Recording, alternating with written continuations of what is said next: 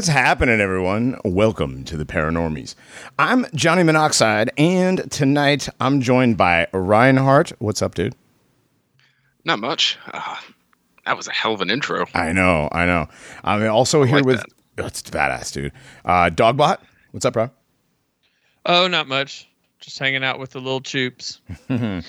And Jack, the intern, in the corner taking notes. What's up, kid? What's going on, fellas? All right.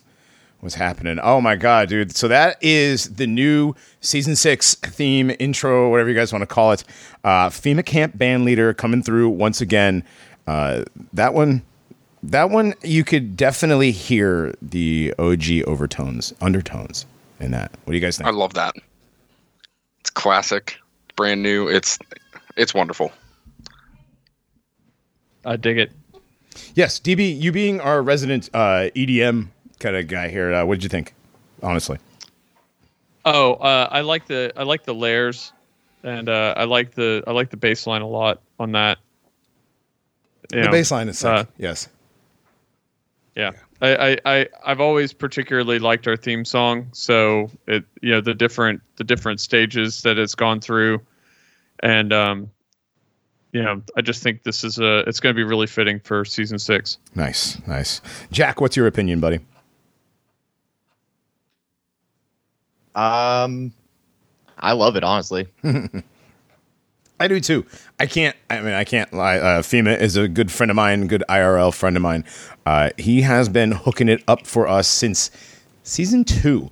Uh, we did have, or was it season three? Season two, we did the heavy metal version. That was when Death uh, was with still with us. He's he's been he's been rather busy of late. Um, but then we had we had the uh, the metal version, and we had uh, we've had a banjo version at one point. Um, we've had a waltz version uh, with a cello, and uh, Zurius did a version that was badass. Having Zurius and Elazar do uh, do that one for us a couple seasons ago, and then FEMA just steps back in and boom, boom. These last two seasons is great. It's good music. Dude, the waltz version, like I should I probably should have played What what was that, Reinhardt? I'm sorry. Oh, I said the waltz version. I should have played that at the wedding. At Oh. my wedding a couple of years ago. That that was so well done. Was that even was that around when you got married? I don't think so. Uh, it might have been. Well, whatever. Three years. Either way, yeah. It's been wow. It's been that long. hmm We have had some great renditions of our theme song and uh, a lot of good music submitted to the show. Actually, if you're out there and you listen to the show and you've got music you want to hear played, send it to us. Paranormiespresent at gmail.com. Uh, we will definitely play it.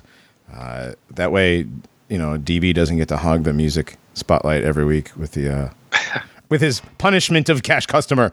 That's what you get, Cash. That was only that was only one episode I punished him. I know. Yeah. But according to him, you punish him every week with that stuff. So Yeah, but we're not going to play like the acid bath discography or anything. I mean, give me a break.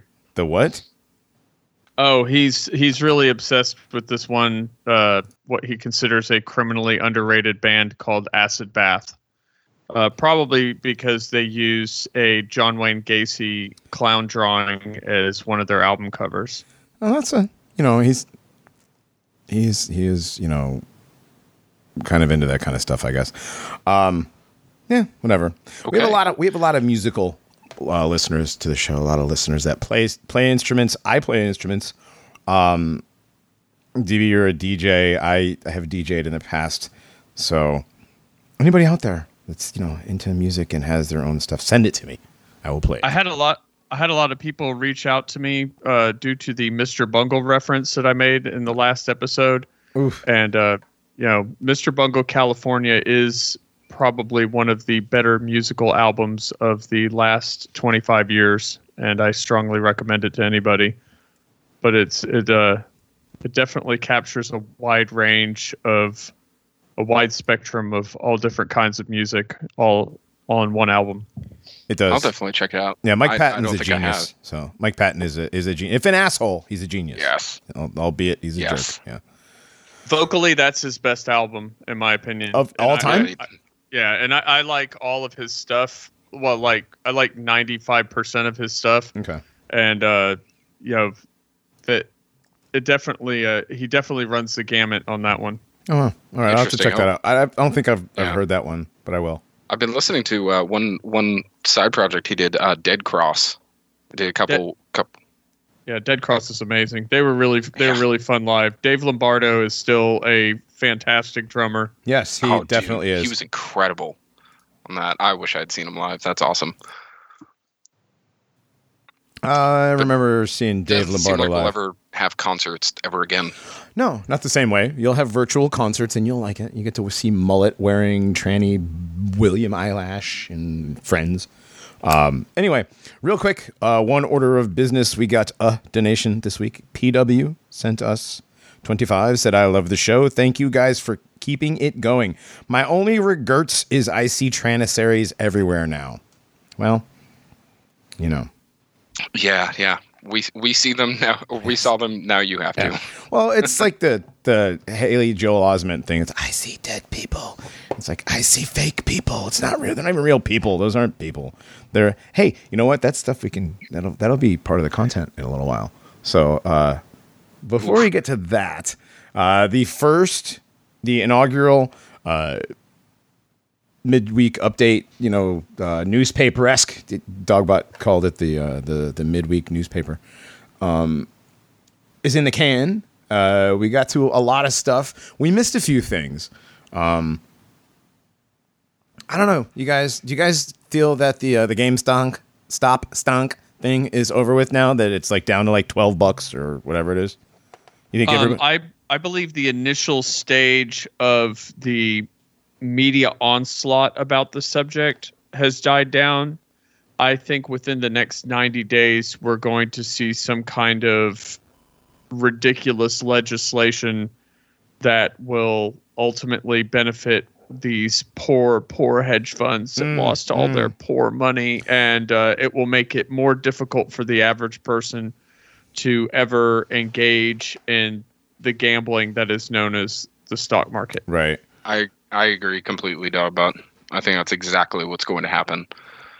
Um, We call that we called that from the beginning, uh, especially Oh, yeah. when they started. Well, when you had you know Cooperman uh, on on TV yelling at these Reddit investors with their you know sitting at home all their time off because they don't have jobs, sitting around with their government checks investing.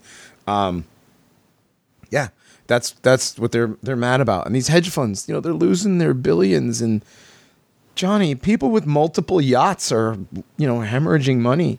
Oh no, but It it cracked me is- up seeing uh what? it what- cracked me up seeing Elizabeth Warren uh sticking up for the for Wall Street and the hedge fund the you know the hedge fund people Oh, yeah. because uh she she got her claim to fame legislate legislatively and in government by being the head of the Consumer Protection Agency, which did anything but protect consumers. right. of course. Yeah. So it's it, it's just it's just more inversion, more nonsense. You know, Yeah. she came Well- she came riding in on her horse, uh, you know, with her bareback, pipe. side saddle, bareback on her horse, out of her wigwam. any really any any government agency or task force that has a certain purpose they i've found that they typically act uh, completely contrary to whatever their stated purpose is Now, whether it's protection you don't think that's purposely, do you? You don't think so? Yeah, maybe. No never they, No, these never, people yeah. would never use Like- inversion as symbolism to humiliate their own people What? No. which they use as cattle Right. Right. Speaking speaking of agency humiliation rituals, did anybody see the close up of the FBI report on extremism? Oh my that had god. the, had the buffalo guy, but when whenever you whenever you zoomed in, that had like a picture of a naked black dude, I think The- taking a shit. no, a- no, no, no, no. It's not a naked black dude taking a shit. That is a reaction meme. It's this big Oh. bald Negro that's naked sitting there with his cock out. That's Oh. that's the meme. It's like it's They- a reaction but, but they re- they replace it with a instead of a painting that's on the wall, they they put it in the place of the painting. Yeah, it was like Andrew Jackson or, or, or some president Yeah. or something. Yeah, and they somebody shooped that into there, which is fucking hilarious. Um, again, again, this got past their internet, you know, uh, their auditors there that you know that that edit their editors that edit their articles and whatever. Somehow that made it through. Uh, was that an accident? Was that revelation of the method? Was that what was that? Um, or was that more like Pete Davidson calling himself, you know, uh, the game stonk guy? I don't know, uh, but when you have that useless boomer Brit Hume uh, bringing it up on Twitter, you know it's. I mean, I mean, come on, you know that's you know, when when some old curmudgeon like that is pointing it out. That's. I mean, I, it's. Wait, it's he hard pointed out know that if- he pointed out it's the hard to know black if they did on purpose or not. You know. Yeah. I think that one is that one is so ridiculous. Now, I, I mean, I get they reveal ridiculous things all the time, um, giving the game away, but that one I think is so like internet ridiculous that it's it's more likely that it actually just made it through. Somebody definitely messed up somewhere, crossed two files, and just you know copied and pasted the wrong thing. Sure, I, I don't. I don't that could totally be an accident. Um, yeah, I don't Also- think. I don't think. I don't think that was a revelation of the method myself. I think that was just a fuck up. Yeah. Also, guys, uh, we need to pour out a bag of Skittles today. Why did did Trayvon die again? No, he would have been 26 today. Oh, He would have been. Oh my God, he could have been a heart surgeon by now. Do he. you, You, do you realize how many lives he could have saved by now? oh my god. Well, it is February, and you know, and it is fake Black History Month and all that. So, Uh, what was it? I was Right. talking to Hoob. Uh, praise be unto him. Uh, he was. We were talking about something on Twitter, and he was like, "These motherfuckers think Eli Whitney is black, the cotton gin." I mean, Wait, somebody actually believes he was black? well, yeah, yeah. Eli Whitney, that's a black name. Well, that's like that that that thing from what was it, the Cleveland show? The little black kid who's got like the deep voice, and he's like, you mm-hmm. know, Barack Obama being, you know, not being the first black president, and they're like, wait a second, Barack Obama was the first black president. He's like, you you mean to tell me that Grover Cleveland and Rutherford B. Hayes was white? Like that's the thing is these these people hear that name, you know, Tyrone or whatever, Eli, or I mean, I guess Eli. I don't know how Eli is a black name, but they hear these names, they just automatically assume they're black because you know those names have been co-opted long ago. Exactly. They they steal Skittles and white names. Well, they actually they didn't steal them; they were kind of given them. And again, again, they were given, Well, you know, yeah. they were given a a cruise, you know, on a cruise ship. And given work, they were given employment, full employment. They were given employment. They were given housing. Ingrates. Anyways, Full benefits full benefits absolutely full benefits um i mean they're in order. yeah I mean, slavery itself was. I said this on Twitter a few days ago. Slavery itself was a giant humiliation ritual for whites. Massive. Um, because you're creating white landowners, you're taking white landowners and making them into titans of industry by using this you know this group of people that aren't your own people because they're cheap or free um, thereby you know driving up your wealth. And then you've got all these whites who have talent have uh, work ethic have you know built so many civilizations and they get lazy. And then the white landowners get lazy. And nobody does anything. Hmm. so and now you have what we have now you know a, a generation of just completely lazy unknowledgeable white kids. A generation? So several, yes, let's- several be- generations, but yes, intergenerational humiliation ritual. yeah I, definitely I know. I, I, I f- I think it was. Uh, I heard somebody the other day say at least the Barbary pirates cut the balls off theirs. yeah well, that was what the, That's that's fair, the oh the muslims did that yeah yeah, because they knew. Yeah. well they did that yeah they made them all eunuchs and then they couldn't breed and guess what you know they're just they're, when they wear out they wear out there's no you know crop of replacement you got to go get more you know Cut, yeah, but then cut- the Muslims are over there like doing stuff with pigs and and yeah, it's just yeah and getting double edged sword. ex porn stars to lay down and have shits taken on their faces yeah it's great cut the cut them bags of Skittles right off. all right, all God. right. Um, oh man, so GameStop. You know, uh, how many more? How many more hedge funds went under this week? I, I heard like two or three more. I don't remember how many there was. A whole bunch of hedge funds filed for bankruptcy because of GameStop and AMC and these meme stonks. Uh, I guess which this whole thing was, was just a, a whole ploy to cover up the fact that silver was shorted or something. Is that is, is that the Jack? You gave me the you gave me the information and I didn't see it during the show. Uh, what was that about the silver? Oh yeah, so um, I can confirm because like uh, about a week ago, I bought a bunch of silver. Um, so that I saw that article saying that during all this whole time with all this stonk shit, that um, all the silver was pretty much bought up, and I went to went to check on the website, which there was so much silver on there in like different forms and whatnot. And I go back and check again, nothing is available. Like absolutely Huh. nothing. Yeah, they've shut it all down. Yeah, I mean, it's shutting it down intensifies. I don't think it's got anything to do with anything natural going on with the market. Well, I don't think it's so much the market. So pretty much silver is used in a lot of like industrial stuff. Mm. Um, so it's just a useful resource to have in general. And there's only a finite amount of silver.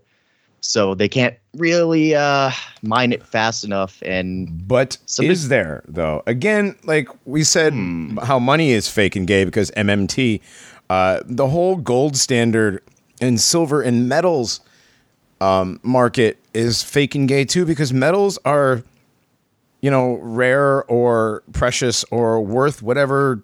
Again, what you know what people say they are. Uh, we have- Exactly. well, well, it's like with diamonds metals- artificial scarcity. Same thing. right. I mean, certain metals may appear in abundance in one area of the world, but then be completely scarce or just non-existent in another.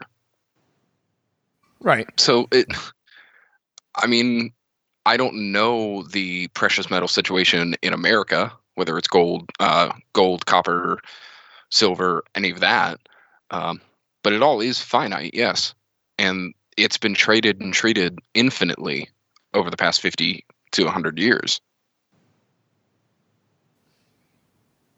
I think the other thing on top of that too is, um, from what I've been hearing, is that they've been selling like the online shares, like, oh, you own this much silver, but they've overprinted too much and they don't have Ah. enough physical silver to back it up. Yeah, that's that's what I was that's what I was getting. That's how they shorted it. They sold more certificates than there was actual uh, silver bars or whatever uh, physical. yeah silver. that's yeah that i mean that's that's one of the oldest tricks in the book even my dad taught me in the fucking 80s you you, you don't have pr- if if you don't have the precious metals in your hand you don't have the precious metals Right. right. like if it's not if it's not in your fucking safe then you don't have it Mhm. you have a piece of paper with a little with the with with some nice handwriting on it Right. It's the same. Yeah, that's it. Might as well be fiat. So like if, if you get gold, you need to have fucking gold. You know, if, if you think gold is an investment, and I'm not gonna tell I'm not gonna get into finances on whether gold is an investment or not. I don't give a shit. But if you think it is, you need to actually physically have it. And if uh you know, if this administration goes the same way that the FDR administration does, you need to bury it deeper than six feet somewhere on your property because uh, most regular ground penetrating radars you know uh, standard ones will i think go like about four and a half five feet Hmm. so you need to go that extra foot uh, Correct. gotcha. Gotcha. Well, that's that's Well, yeah, you know interesting. Um, oh, go ahead, Reinhardt. No, Johnny, go ahead. Well, I was going to say that's it's interesting that um, they're using uh, this you know short to cover up another short, which just goes to expose more shorts and more shenanigans and things like um, oh derivatives. That was my favorite thing with the stock market was derivatives. Uh, imaginary. I mean, like at least with stocks, like you're buying, you know, an interest in something in a company or whatever. Derivatives were like imaginary to begin with.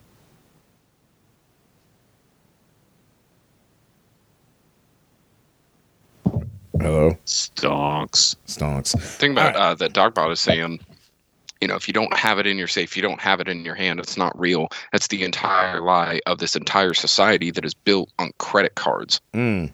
Mm, yes. i don't That's- have it's- any It's the exact same thing. I mean, uh, you're told your entire life use this, build your credit. Dave Ramsey this, Dave Ramsey that teaches you how to you know use all this properly. No, you, there's no way to use the credit situation properly. It's an airtight system that's meant to screw you at every single turn. Because again, if you don't have it in your hand, you don't actually have it. Therefore, you can't decide what to do with it. Right. And you're at the mercy of someone else. Right. In this case, bankers. Mm. Mm. Listen, bankers. I, I, I'm not going to let you just sit there and slander old Mr. Ramsey. I know a lot of fucking idiots that paid attention to some of that guy's advice and actually are doing pretty good. So, Oh, dude, like, my, my dad did work for for Dave Ramsey. I've met the guy. He's I he has done a good job of I don't figuring think. out how to work the system to wait, what? what? Yeah. What? he's done some good stuff, but Did he's still just- working in Did the you system. just name? Did you just name drop Dave Ramsey on the podcast? Yeah. So Nigga, I- I know what? Dave Ramsey. okay. okay. I don't know. Are I you shook guys his hand. are you guys okay? You gonna are you having a moment? Like what's going on? Like what? I shook his hand once. I was like, "Hey, it's nice to meet you." I was like ten years old. All right. All right. Well, Like- Dave Ramsey's a very uh, entry level finance guy. Uh, I don't. I don't. I don't not like Dave Ramsey's stuff. I do. Uh, after having read Rich Dad Poor Dad, and then reading and after reading Dave Ramsey's stuff, I can see why people don't necessarily agree with Dave Ramsey. But anyways, that's for a whole other show. Right. Uh, completely other podcast uh, from a different time and everything. All right. Um, so the stock thing, um, everything about the stock market is fake and gay. I mean, the whole thing. Apparently, uh, if you believe people like Matt from you know Quantum of Conscience, he talks about this. The QOC channel. Uh, other people have talked about it on different other conspiracy shows or whatever. How the stock market is basically uh, a supercomputer controls the entire thing, and it's just algorithms, and there's no actual like, human interaction anymore, and the buying and selling is all just like feeding into the algorithms and whatever. Um, so I don't know. I mean, you think these little meme guys actually beat you know the supercomputer? Did they Bobby Fischer Deep Blue? No. No, I don't think they did at all. Okay. Well, considering that a lot of these guys are sitting on like like Sam Hyde's like I'm sitting on 36,000 in losses in AMC and I don't care because fuck the Jews. Yeah, I- I'm over it. Yeah. Yeah. Well, the fact that all this ended up on like the the subreddit, Reddit being the key word there, um, Right. The Wall Street bet stuff, like it, it ended up in all Fed channels. So Mm. it really wouldn't surprise me if they were like, "All right, yep, let's put this out. Let's see what we can get out of this." Yeah. And Yeah. I got some. Uh, Yeah. I got some COVID items. Oh. Oh, cuz we never have enough COVID stuff on this show. What's what's going on with COVID? Three three items. Okay. I'll, I'll I'll I'll shoot them off real fast. Easy. Uh, she- Shepard Smith oh god. on CNBC. He used to be the uh, he used to be the guy that covered Yeah. car chases uh, on on Fox during Yes. the afternoon. Yes. But he's on CNBC now. oh boy. He had a stunning, stunning expose on a supermarket in Florida where they don't wear masks. Oh my god, I saw that. I saw that. The whole like Yep. nobody in the store was wearing a mask, none of the employees, none of the customers, and somebody was walking past uh like the bagger area of all the checkout aisles with- and like yeah, just- with the camera. Like, Yeah. oh my god, And just like, taking oh, video. Like, they're living their lives. Like, Right. uh, You know, th- they're gonna drone strike the houses of these little old ladies Dude, don't for not don't, wearing their mask. don't make a joke. I mean, they literally were talking about drone striking Trump supporters on uh, I- I- on TV today. MSNBC, MSNBC. Yeah, yeah, I- they, were, I- they were talking about using those tactics that were Uh, used for what Al Qaeda. Yeah, Yeah. Well, I, I got I got something I got Okay. something for that. Okay. Uh, um, the second thing is in a Colorado nursing home, they have uh, hug tents, which are just giant Yes. plastic bags you put your arms through so you can hug your loved ones. That hurts just thinking Yeah. about. Okay. Like that is a level of humiliation and like degradation that I, I can't even imagine. Like, there's no way. Wow. There's no way. Uh, Th- that's I would tear. I would. I would freak out. I. I would have. I would tear that shit down, Yeah. and I'd. I'd get my Mima out of there and do whatever I have to do in my house in order to take care of her. This Yes. is too. This Yes. is too much. Though people should be doing that anyway. You should take care of your your loved ones. Uh, and Right. last, uh, the last item, um, from the New York Post, just this is just two hours ago, guys. Uh, the pandemic could continue for seven years under the current vaccination rate. Well, and Biden So, just hey- pointed out that we're not going to go back to normal employment for 10 years. I'm, I'm just saying, like, I'm never getting it. yeah. No. Oh no. I, uh, you could suck my balls. I'm not. I'm not fucking. I'm not putting a fucking needle with whatever shit they call a vaccine for this thing in my arm. Not gonna do it. Not doing it. I don't. Yeah, I don't. I don't. I don't think anybody, anybody in, in my household will be will be getting the vaccine ever. Also, I don't care what we have to do. Um, no, there's no way. Uh, did you see? It's not. You know that those so and so posting their L's, women posting their L's, Jews posting their L's, uh, guys posting their N towers. That one's funny, but um, it was like it was like uh you know where it's it's I think it, the the title or the heading of this tweet was like this is a really horrible you know how it started. And it was a doctor and she's like 14 weeks pregnant and blah blah blah blah blah and I'm going to get vaccinated and it's going to protect me my baby and my family and then like a week later 14 and a half weeks we miscarried No, I didn't see that. yeah Oof. Yeah, that's extra large oof. Let me see if I can find it. Dogbot, go ahead and do your other COVID thing while I look for this thing real quick. Uh, that was my last COVID thing. But Oh, uh, was uh, the to second go back to the entire drone strike thing, What was the, uh, I've been I've been talking about the escalation of rhetoric on uh, that's been happening for slow period of time. Uh, it start like I started hearing it the most during the Obama administration, Mhm. where it compared rural white Americans to uh, calling them the American Taliban because they they're strong believers in Christ Right. and uh, want less degeneracy in their community and don't want to cut their sons' dicks off and turn them into axe wounds. Right. And you know, and so like that that's been escalating uh, very very quickly uh, to where. Uh, rural white Americans are being called the uh, as great a threat as Al Qaeda. yes. And one of the things, one of the things that happened on MSNBC, I believe it was last night. Uh, they just are basically uh, hinting at drone strikes on communities. Uh, you know, uh, and uh, I- I saw a thread this afternoon. Uh, a guy who happened to be in DC hmm on the 6th because DC is still a city where business and commerce and things take place. Right, right. The FBI came to his house and terrorized his fucking pregnant wife and said that and they said that they're going to keep coming back and coming back until she comes down for questioning Oh my God.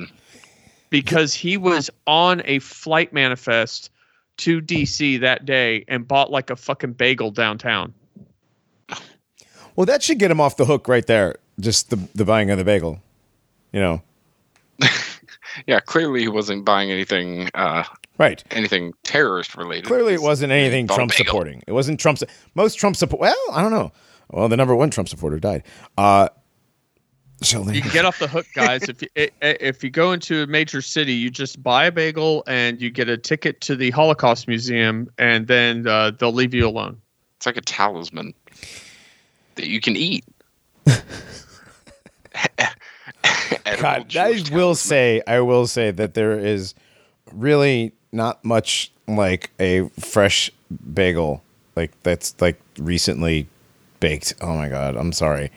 Every now and then, like it's not a. I, I do like them, but I haven't. Oh, I actually haven't had one. I haven't had a bagel. Legitimately, haven't had a bagel in about five years.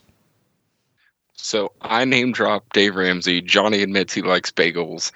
Hey, Wow. but I haven't had one in five years. Okay. All right. All right. I mean, they are one of America's two biggest problems: bagels and basketballs. that is fair. So I'm still trying to find this this female posting an L. Anyways, whatever. She's a doctor. She took the COVID vaccine and she had a miscarriage the next week. Johnny, I posted in the chat. Oh, you did? Yeah. I mean, I, I, Oh, there it I is. feel bad There it is. for her. Yeah, I do too, man. I do too. What's the? Uh, she is. I'm definitely. I'm Yeah, gonna I mean- for her. I feel bad thing. too. Yeah, 14 weeks pregnant and fully vaccinated. I got the COVID vaccine to protect myself, my baby, my family, my patients, and my community. When it's available to you, I encourage you to do the same. As a physician, I feel a responsibility to protect the cancer patients that I see on a daily basis. Okay, she's an oncologist, okay, especially those who are immunocompromised from their therapies. We should be examples of social. You got the second part of it, right, Jack? You Yeah, he just gave us the. He You only gave gave me us the- first part. God damn it, Jack! Oh, whoops, whoops. Yo, I thought I whoops. the second one. One sec. I'm a, I was getting into a. I was on a roll with the reading, and I'm Where's clicking to the Brad? right. Nothing's happening.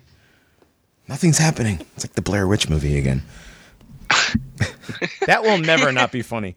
That will. I don't care. That will never not be funny. Uh, okay, so yeah, here's here we go. And I've always been open about my motherhood journey in medicine, and it's with a heavy heart that I tell my hashtag Med Twitter family that I've suffered a miscarriage at 14 and a half weeks. My husband and I are devastated, but blessed to have each other and our sweet Eva. Rest in peace, Angel. Sad as that is, you get what you fucking deserve. Sorry. So 14 weeks to then 14 and a half. It took right.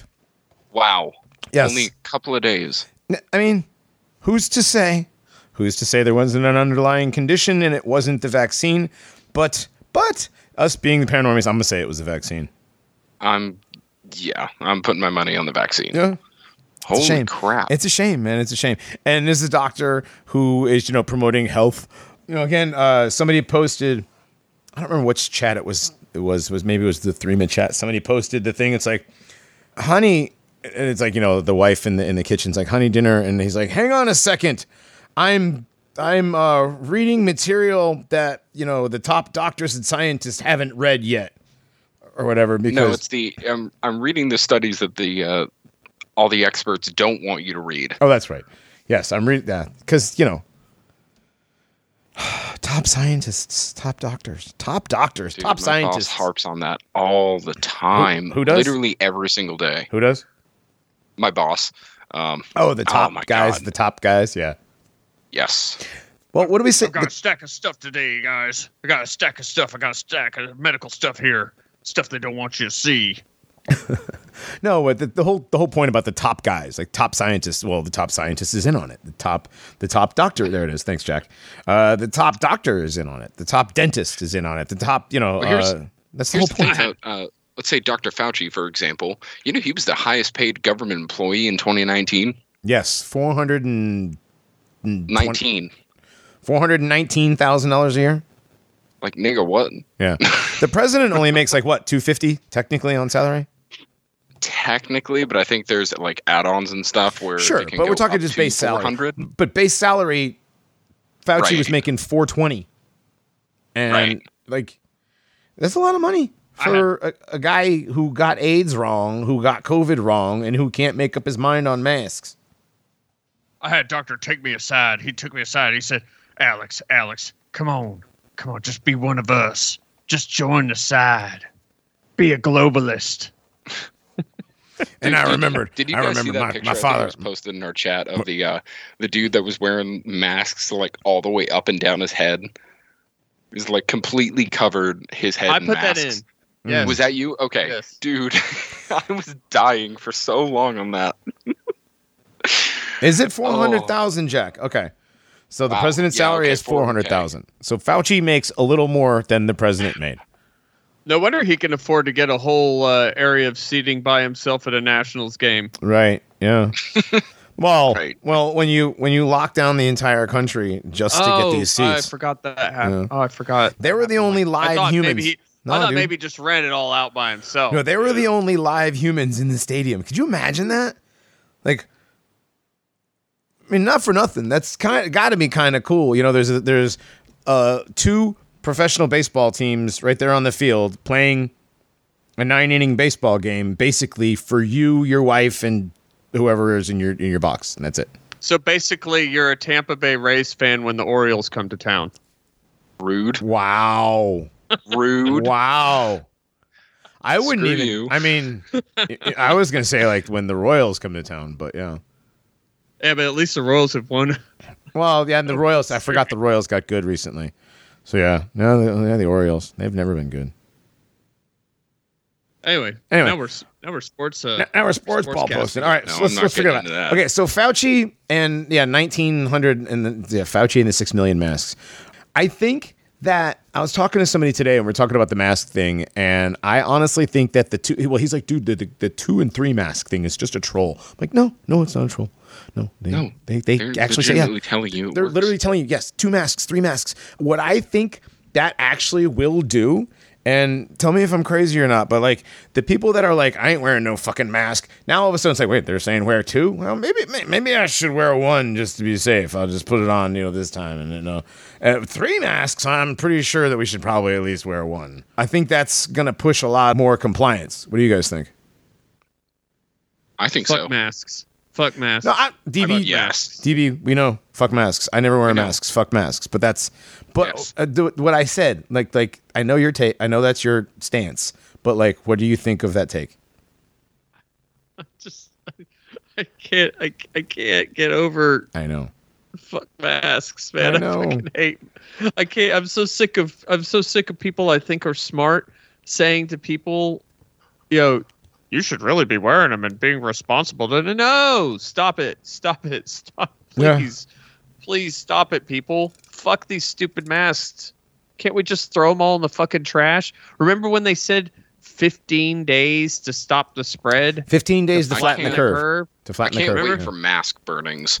Yeah. That was a foot year ago. It was a year ago. We're we're into. I wonder how many cases of bacterial pneumonia have come up with uh, the masks since the mask thing.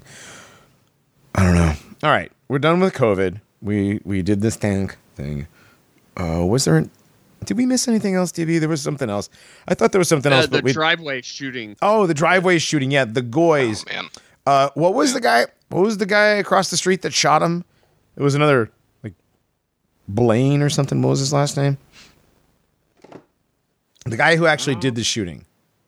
Because I know the family that got shot, the husband and the wife. Their last name is Goy, mm-hmm. and we know people who know people that know them. I guess is the thing, and I guess their son went to school, or this guy's brother went to school with their kid, or something. I don't know. There's people we know know them, so supposedly these aren't actors. However, watching that video, it is extremely suspicious. These people apparently have had a long-standing feud with the neighbor.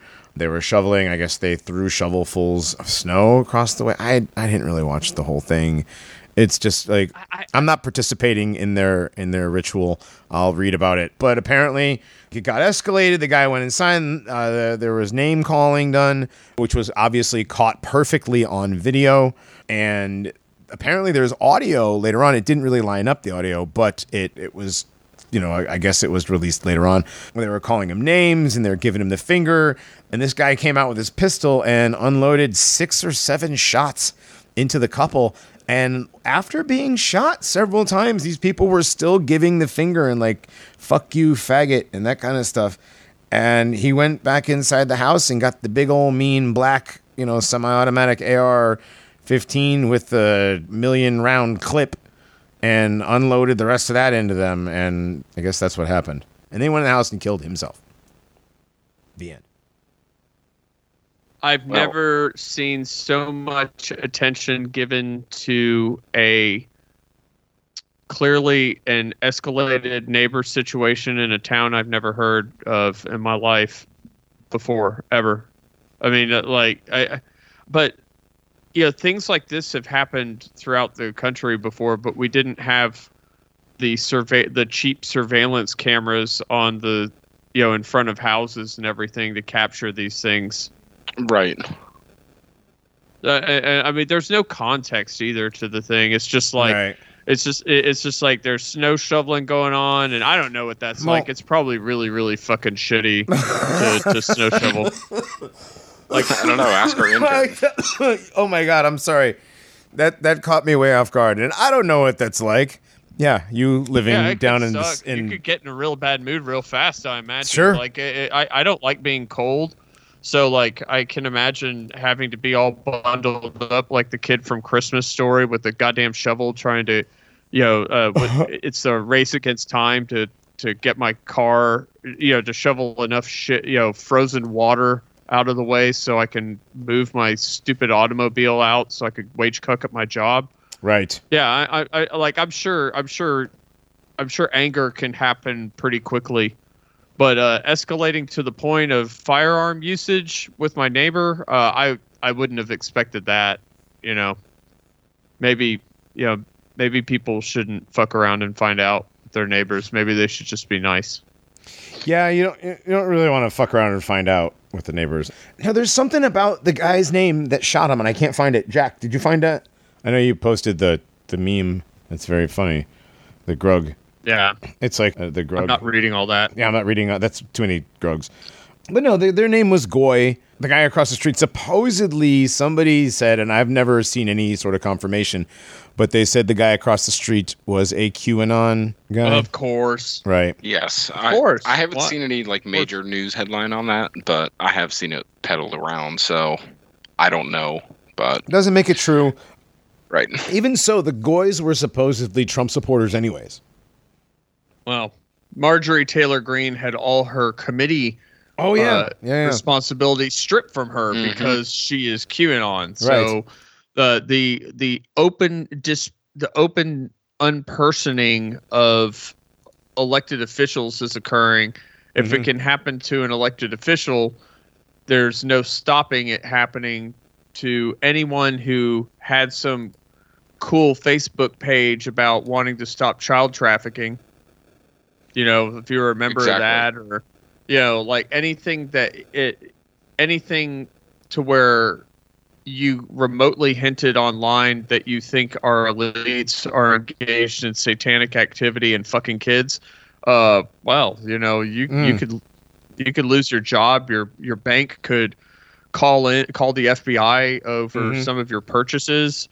Um, Amazon keeps track of all the books that you've been getting, and uh, yeah, yeah. I mean, it's it's going to be fantastic. right. By the way, Johnny, the guy's name I is see- apparently yes. Jeffrey Spade. Yes. Jeffrey Spade. So you had a spade shooting two goys.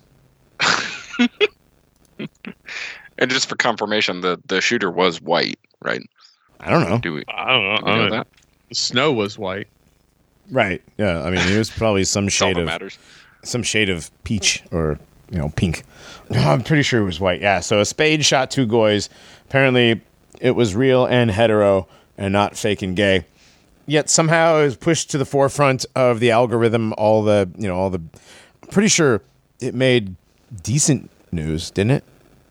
I thought it did. I thought it made. I thought I, it I made just like. saw I just saw it all over my Twitter timeline for two days. Yeah. So Twitter, Okay. Telegram, yeah. Yeah, so it made like medium headlines. Oh, the shooter was a Navy vet. Awesome. Awesome. a white Navy vet, QAnon, angry guy whose neighbors threw a cup of cold water at him and gave him the finger. Oh boy. So he blasted. Right. All right. That's right. And it's like, so anyway, that's when I started blasting. I was just watching that earlier with my wife. oh, God.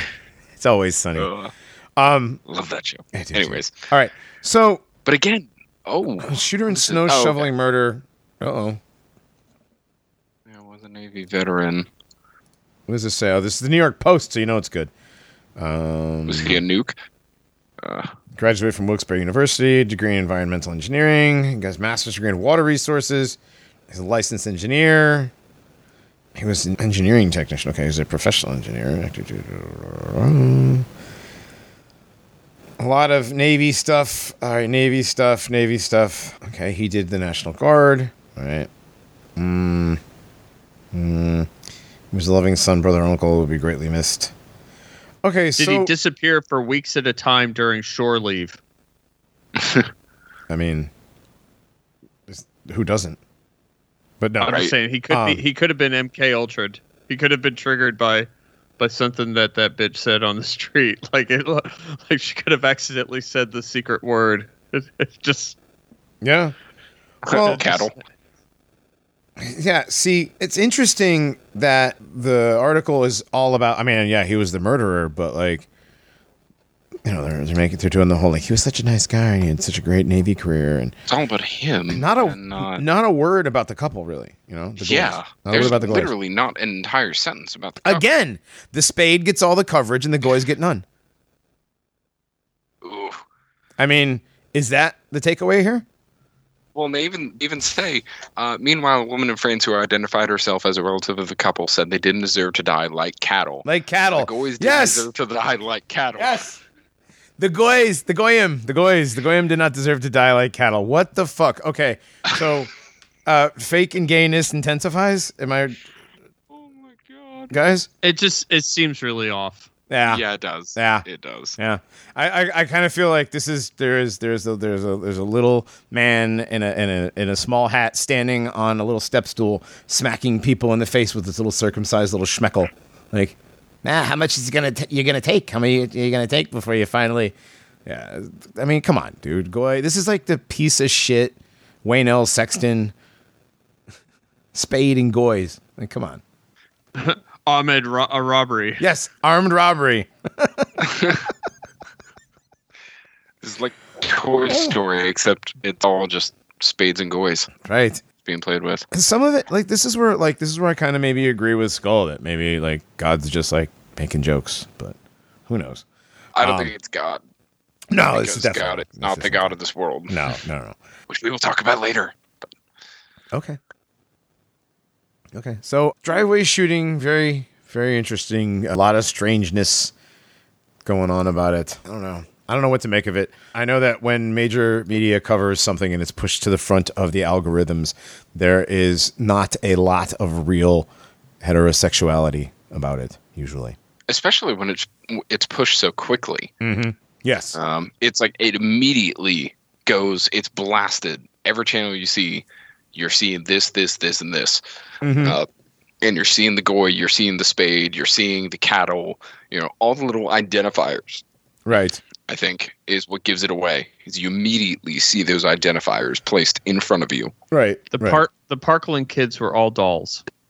The teachers Oh my were God. robots. Yes. Oh, Did you God. did you guys talk about the the David Hogg uh, anti My Pillow pillow? Oh, company? not yet. Yeah, the David Hogg.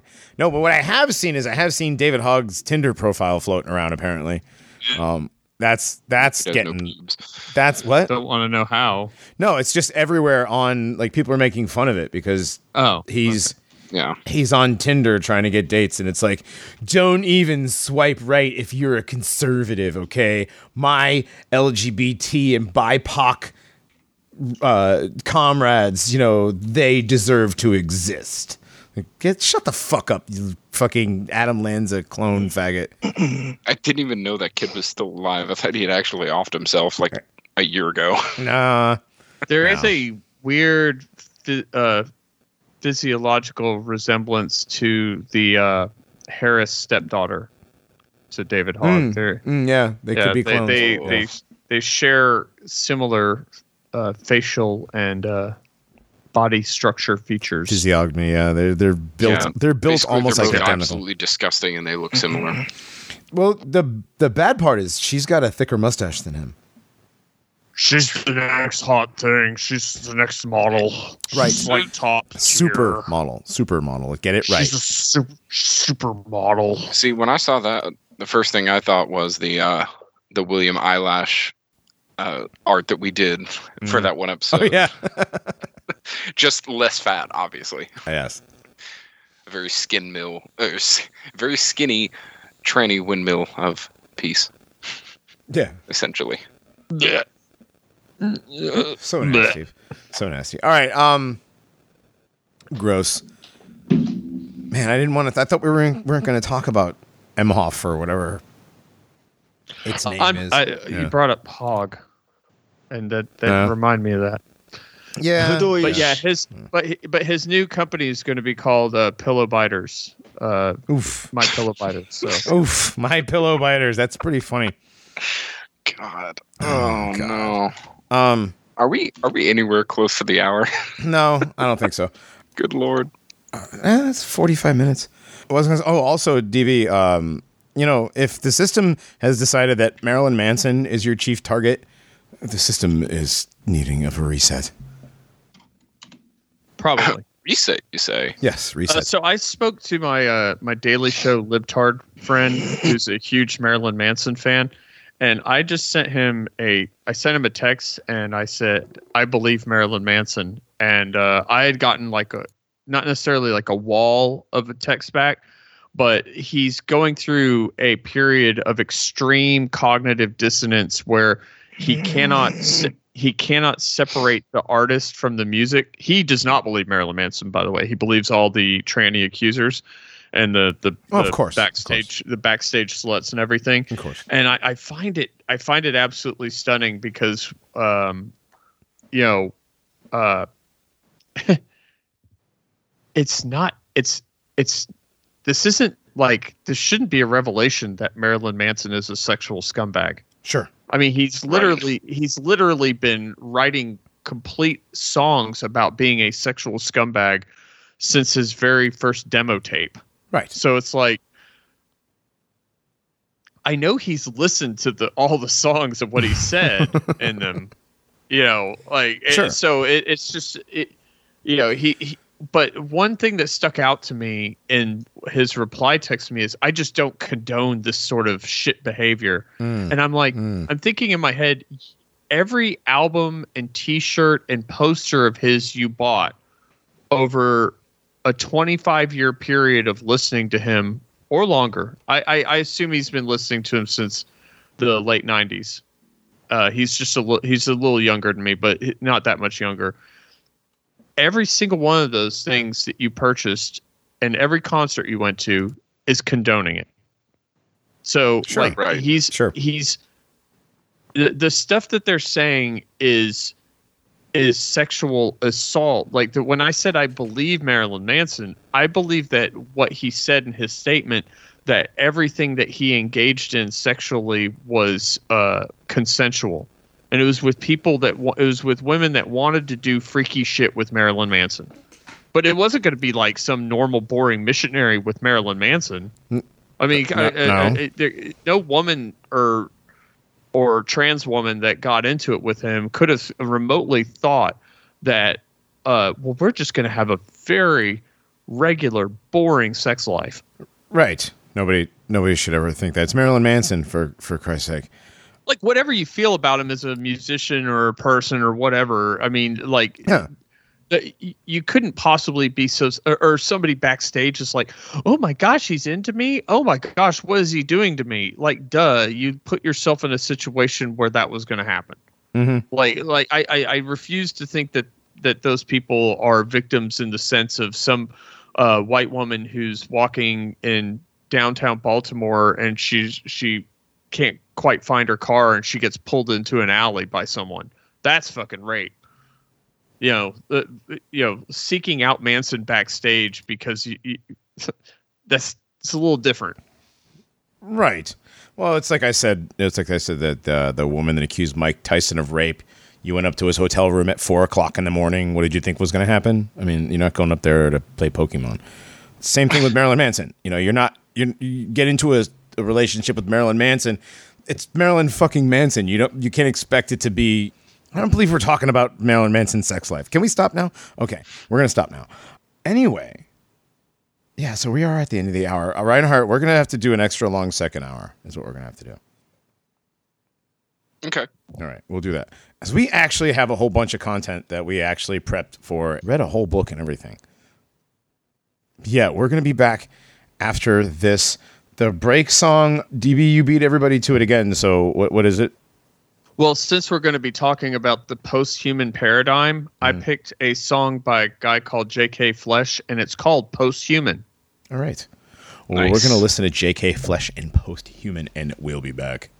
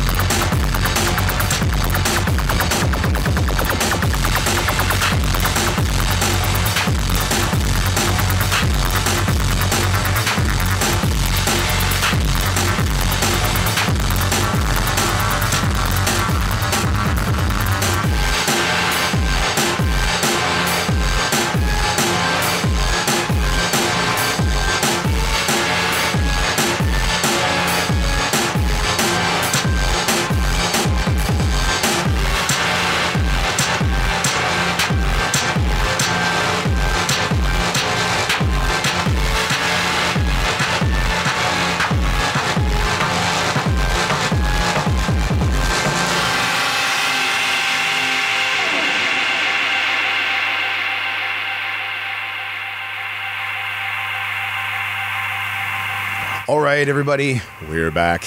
This is still the Paranormies. I'm still Johnny with Reinhardt, Dogbot, and Jack.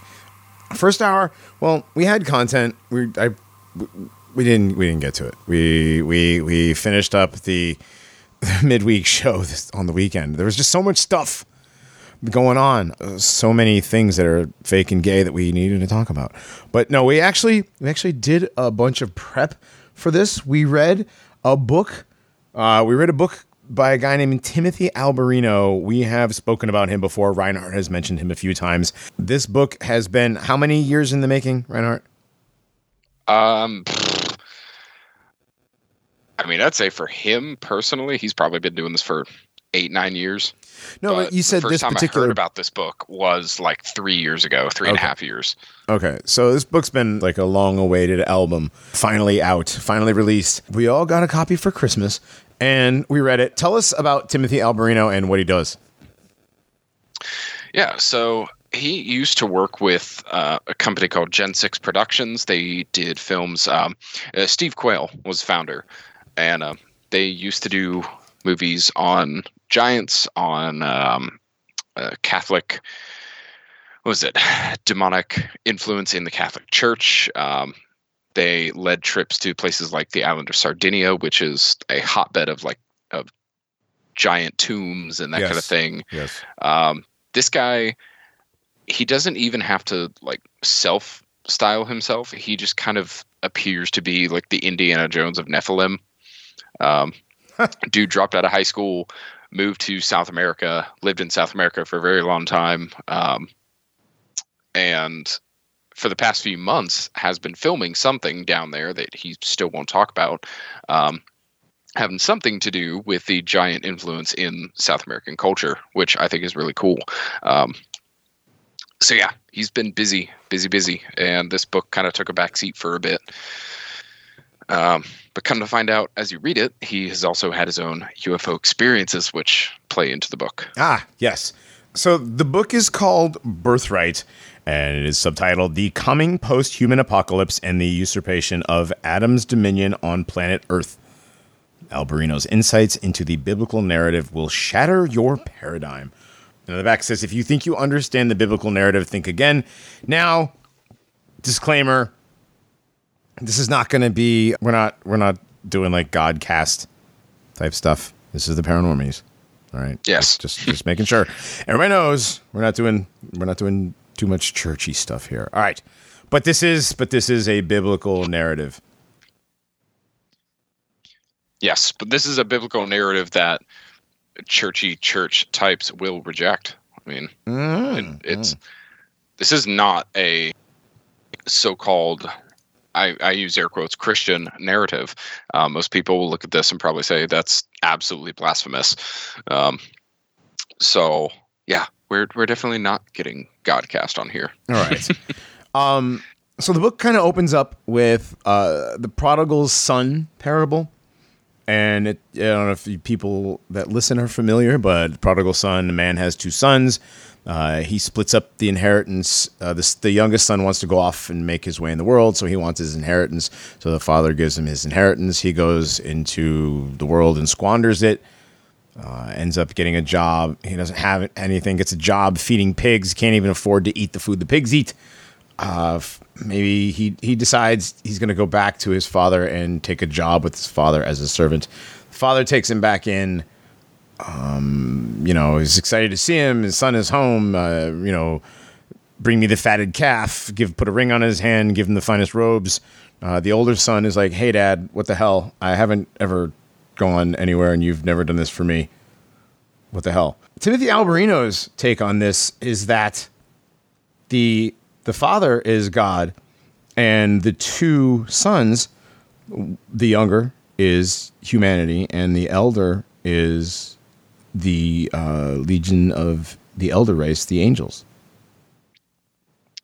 Right. Uh, the he calls them the elder race um, or our elder siblings for a reason.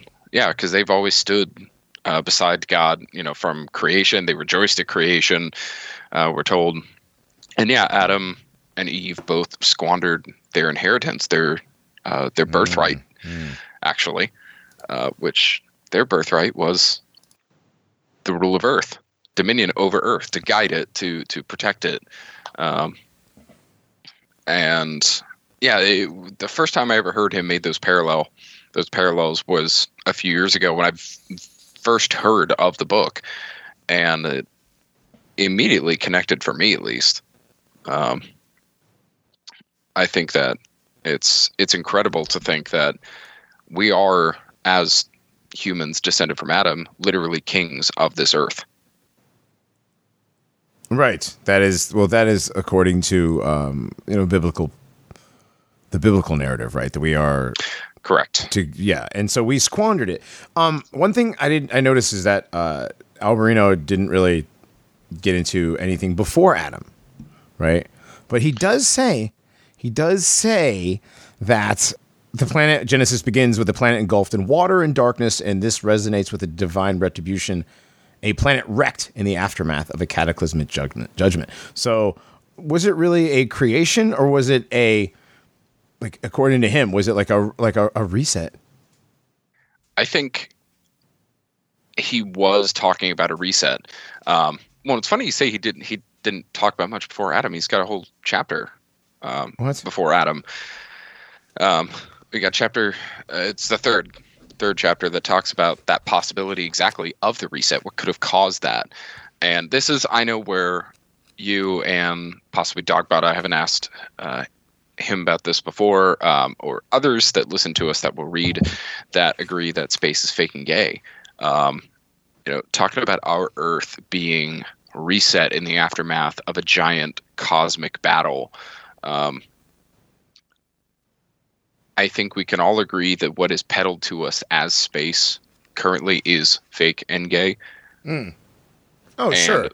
It's the, and the Faustian dream, is what that is. It's not really Right. Yeah, you know, um, and it, what the thing with with space does is space again takes you away from looking at what you're supposed to look at, what's down here. Like takes your attention off of what you are and what you're supposed to be. Right. Well, and I think um, I said this before the show too. We don't know what's outside the firmament, outside the dome necessarily. So Right. I'm not going to completely disavow any idea of other realms like ours outside the firmament or the possibility of a giant space battle actually taking place, just not in any sort of way that we have been peddled. Hmm. None of it looks like that.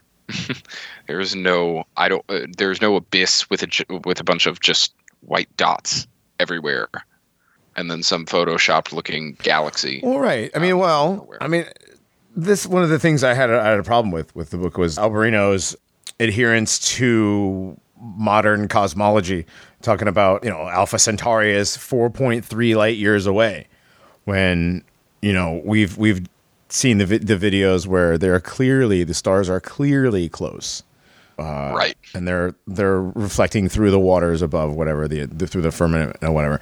So that's it's just a couple of these things. Like a lot of the stuff that he brings up, I I I, I agree with his premises, some of it, but man, go into j- just. Just go into this whole alien thing. Let's talk about his take. Oh, on the it. alien threat. Well, do you want to go that far? What I don't know. Where do you? There's. We're still at the Well, beginning like of the to- book. I'd like to start with, I mean, the the the very beginning, the the Nephilim thing, Okay. ultimately, because that that goes straight into the alien threat. I mean, if we if our birthright is dominion of Earth, um, then what happened in Genesis six? I mean, these fallen angels come down. They're already given rule over us. Not really rule, but uh, guidance over us. They're supposed to help us. Um, that doesn't really end up happening. um, and uh, I assume everyone who listens to this episode already knows about the Nephilim. Watchers came down, angels made it with human women, created these giants. Uh, they are not the sons of Seth, but actual uh, supernatural beings. But why did they come down and do this? That's a big question that I enjoy how Alberino answers. Um, page 142, 143, uh, he says, clearly the writer of Genesis means to say the sons of God lusted after, copulated with, and procreated through human females. He says, aside from the primal urge for sexual intercourse, they seem to have been consumed with another carnal impulse envy. They were envious of mankind. Um, says there's three things that they coveted from us specifically. Number one was wives. Mankind was granted a special privilege that was not afforded to the sons of God, a female counterpart, a wife. The Watchers envied men for their wives. Number two, offspring. Because men had female counterparts, they could procreate offspring. The Watchers wanted to beget their own children and have families like the sons of Adam. This is a huge one because they didn't have offspring or marriage among them. They work differently than us. They either had how did the natural how did the watchers how how you know I don't know how did the uh, population of watchers come to be? Well, they were created by God. I don't know the specifics. Nobody does. Um, but they were neither given nor uh, whatever it is. They they do not take wives and partners. They do not procreate uh, among themselves. Um, so Alberino discusses at one point in a chapter called "The Atrophy of Adam" the the idea of immortality or replenishing mortality, um, which is the tree of life idea. Uh, so that either these angelic beings are just naturally immortal, which he says God is the only naturally immortal being, or that they are regenerated by eating or partaking of things like the fruit of tree of life. Hmm. So they are different than us. They don't have families. They don't need families because they're not going to die. Uh, this specific idea was gifted to mankind according to biblical text to mimic God's own family, to mimic the divine family itself. Okay. That's why God's called the Father. and we are fathers. I think uh, three out of the four of us here have Yes. kids. Yes, we do. Um. Okay, so the Nephilim came down and mated with the sons of man, who happened to be who? Who who who were these? Who were these daughters of man? Who were they? Were the daughters of who? daughters of Cain, they're described as in a lot of different texts. Um, I think that there were humans pre Adam that lived outside of uh, the Mountain of Eden, out of the garden, Okay. um, that Cain most likely entered entered into a relationship with and built cities and all that kind of stuff. Um, so whoever they were, they were daughters of Cain. They were people that Cain took over. Um, But I thought, And- I but I thought that it was just Adam and Eve, and then Cain and Abel, and then Seth. Apparently, but uh, apparently they had a couple of sisters or whatever. But uh, people like that's that's a lot of people. You know, Well, yeah, like, they don't- Cain built cities, right? Cain built cities, Right. Right. you don't build cities if you don't have a people there. Um, and Gary Wayne postulates there were people made on day 6 Mhm. uh, that they were we call the Sumerians among others. Um, I think it's entirely possible because all the Bible talks about is Adamic man and God's portion, the Right. Hebrew people, um, not Jews, the actual portion. Um, so I think it's possible that there were civilizations out there already. What do you think? Well, there have to be. I mean, looking at what we found in the archaeological record, um, you know, different things that we're finding now, we're finding out more and more. Uh, like, what was the not Göbekli Tepe, but the new one that they found that was like another Göbekli Tepe? It's even older. Yes, that like, was right even there. older. Yeah, Um, it's like Göbekli the Prepe. Or Ubaid. whatever. I don't know, whatever. Uh, another there was a, yeah, we, the the Spanish Stonehenge, the this Stonehenge, and the Canadian Stonehenge. Um, and then we're finding out that the the, the Stonehenge in, in what is it in Scotland? That one, it's not even real. Like that's fake. But whatever. That's that's for a whole Exactly. other, other show. Uh, but who knows? I mean, there's definitely civilizations. I mean, there's you know in in Asia, there's archaeological records of people going back who knows how long because we don't know like carbon dating is fake like this and this is where um what do they call it uh radical skepticism and uh, radical skepticism you can end up with radical skepticism you can end up not believing anything And Right. that is one of the things that I think a lot of these conspiracies that and not just conspiracies, but these other theories and things that we talk about or read about or research or other people research or we watch their YouTube channels that they've researched.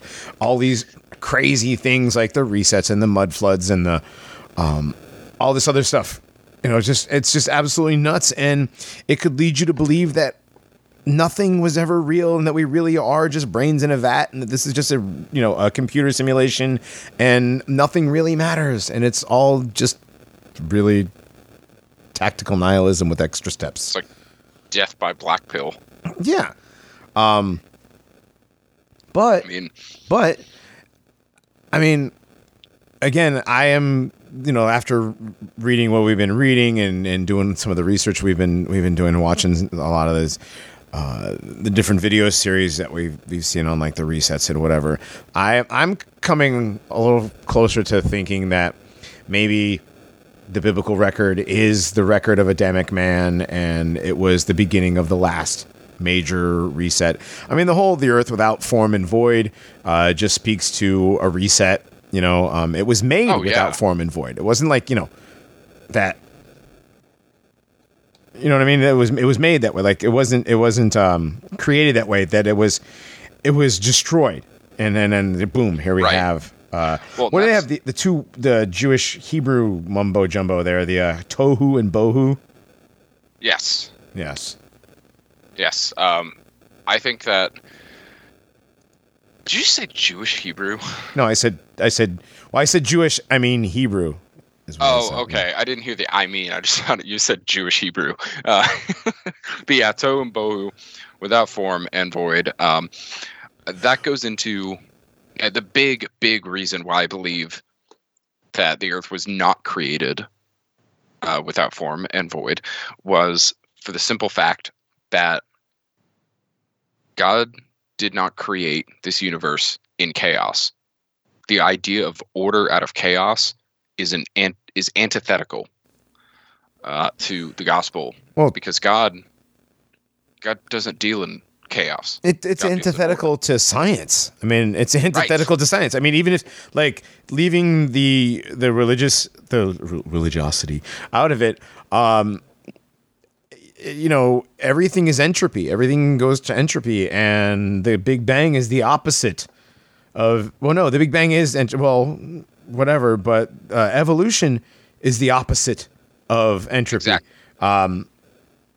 Order out of chaos doesn't happen. This was this is what happens is chaos out of order. I mean, you know, when you leave something outside for a long period of time and the wind, you know, and the weather takes its toll on it, it's it's you know, it's much more destroyed. Uh, I liked, I did like Alberino's um, parallel of you know uh, going in a time machine. Time machines. There's another. There's another strike against him. You know, time machine. The guy didn't say anything about being gay. Uh, but you could, you know, you could, you could get into a time machine. And um, what was the sentence that he used? Uh, it was like all, the, not all the world's a stage. It was one of, it was a, it was a line on Shakespeare, whatever. Um, Yeah, all and- the world is all the world's a stage, and uh, whatever. people merely players. or whatever, and you come back four thousand years later, and uh, evolution would be that now instead of just that one sentence, you're there with a library full of books that are all perfected and all the all the you know the grammar is correct and there's no errors and whatever. That is like what evolution is. When the reality is is where the guy first showed up would have been the library with the perfect books and whatnot, and four thousand years later it would have degenerated into uh, you know down into uh, well, like what books do. Yeah, dust. Yeah, dust. So yeah, I did like I did like that um, analogy that he did. There's there's a lot of stuff in the book that I did agree with, but I mean, eh, the guy's a sphere cuck. First of all, like That's right. like That's that's the thing. I I, I like at, at that point I'm like guy, But but I will read the rest of your book, and I did, and I did. But if he's a sphere cuck, even if he is, again, to me, the way that I got through all of it was just understanding that we can't know what's outside the firmament. So there could be these, there could be a destroyed realm that became what we call the asteroid belt. Sure. Um, see, I've been I've been wondering for a long time if the projections that we see on the dome, and I talked about this with, in the David Weiss interview, is the projections that we see are simply not things that are actually out there, just projected specifically for us to see. They look different, but they are out there. Um, I, I think it's possible. Or we're just living in literal nine realms tree situation where, you know, outside of our ice walls, another ice wall, and so on and so Mhm, forth. mhm. Um, but these beings come from somewhere. There is a heavenly kingdom somewhere. There are aliens somewhere. Can I can I uh, mention something? Sure. Um, this is my general impression of the book. Is he is trying to find a happy, reconcilable medium between the Zecharia Sitchin, Eric von Daniken sort of uh, ancient aliens thing with the sort of uh, Steve Quayle, Gary Wayne, Christian uh, more biblical interpretation of of of what has happened in the past, and then trying to mix in uh, pop science. And like I, I really, I like. There's a, there's at some point like I, I've I've watched some of his interviews. There's at some points where he talks about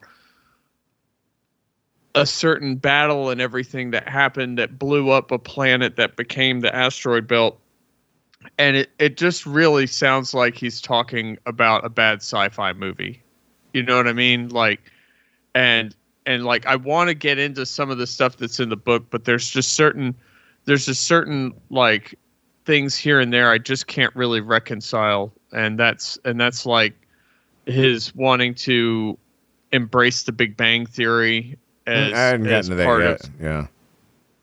You know, Well, like- I think I think the idea of the the Big Bang cosmology is not necessarily it's not the the chaos out of or order out of chaos or anything like that. It's not just an explosion. What he's getting at is singularity of God, literally God speaking the world into an existence. That is Big Bang situation. Like everything comes into existence from the breath of God. It's the same thing, just not out of randomness, but out of intelligent design, divine creation. And that I agree with. Um, the Big Bang cosmology normally is, is missing that intelligent design. I don't think you can Sure. look at the universe, look at it. Okay, the universe that is real, not faking gay space. Uh, you can't look at it and deny intelligent design. Well, everything about just the phrase "the Big Bang Theory" itself immediately ignores intelligent design. Mm-hmm. Like it, it, it, the idea that we, it was just like one, you know, one singular point that exploded and keeps expanding outward for no reason, no direction, you know, just because, and everything else that happened in between including life, is just the randomness of particles bouncing into one another in just the right place at the right time. Well, I don't think that's what he's getting at at all. I think he mainly just uses Big Bang cosmology to get people to understand they're the same thing, just with intelligent design behind all of it. Because no, it's not all random. It's not all just um, matter bouncing into each other and atoms, everything. No, it all works according to mathematical principles and, and rules. Um, I think that's what he was trying to get at. And I think that's why it was placed in a footnote and not stated, you know, at length in the book, or was stated at length. Just that term was never used necessarily outside of a footnote. Well, he made. There's a couple of footnotes with the Big Bang thing. He did. He mentions it a couple of Yeah. times. Yeah. Um, right.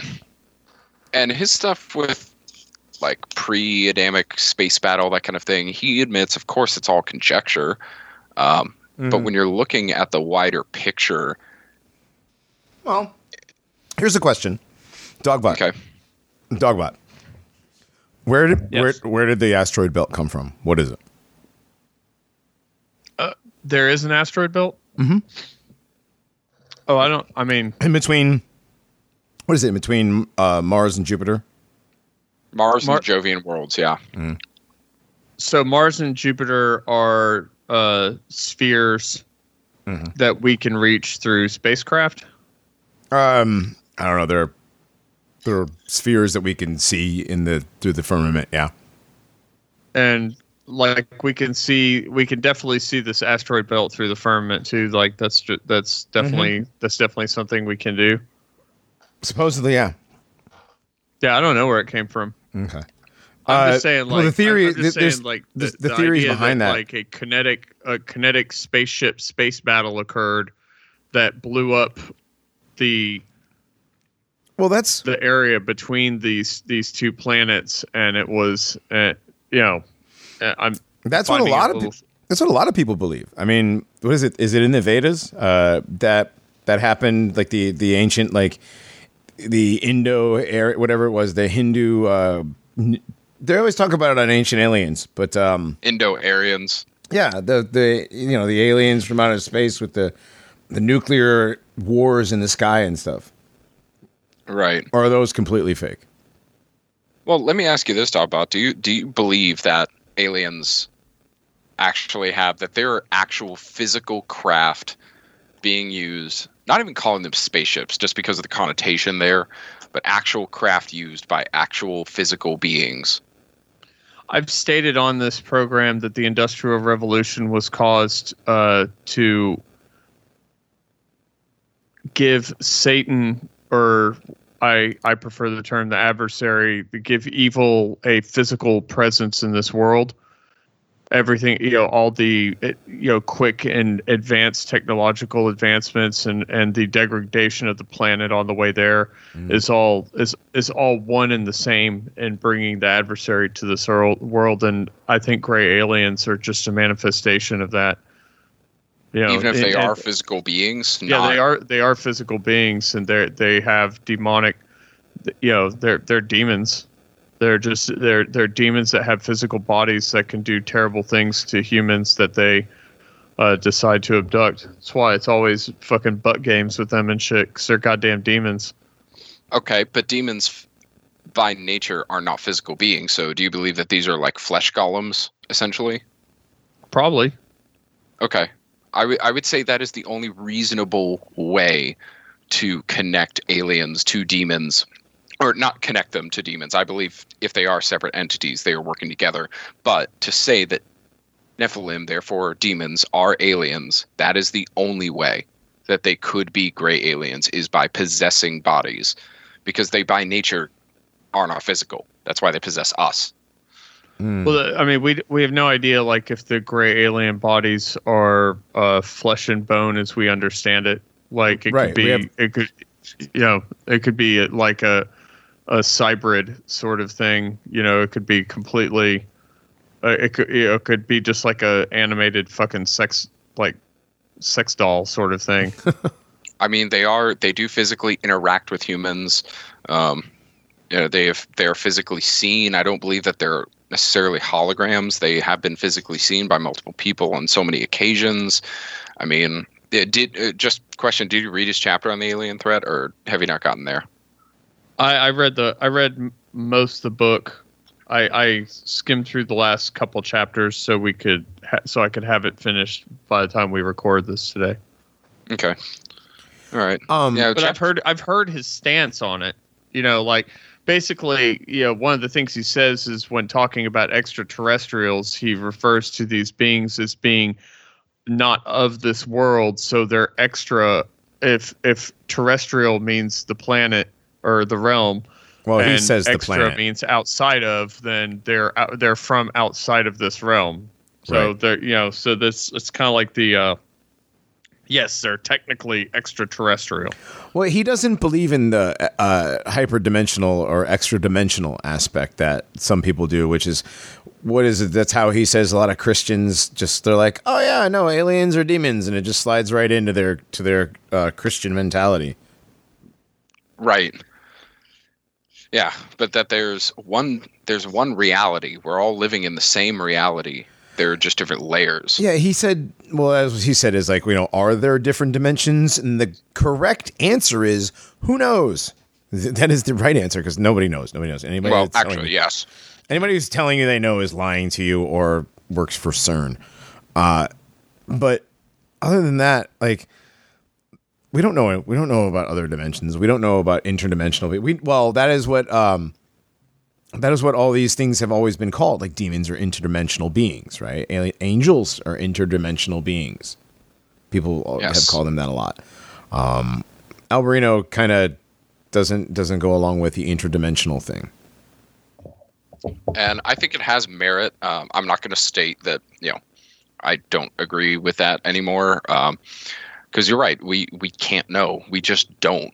Sure. Um, one thing I do think uh, that he does have correct is his use of terminology when it comes to angelic beings, um, extraterrestrials, um, even who we call Satan, Satan, Lucifer, adversary, advocate.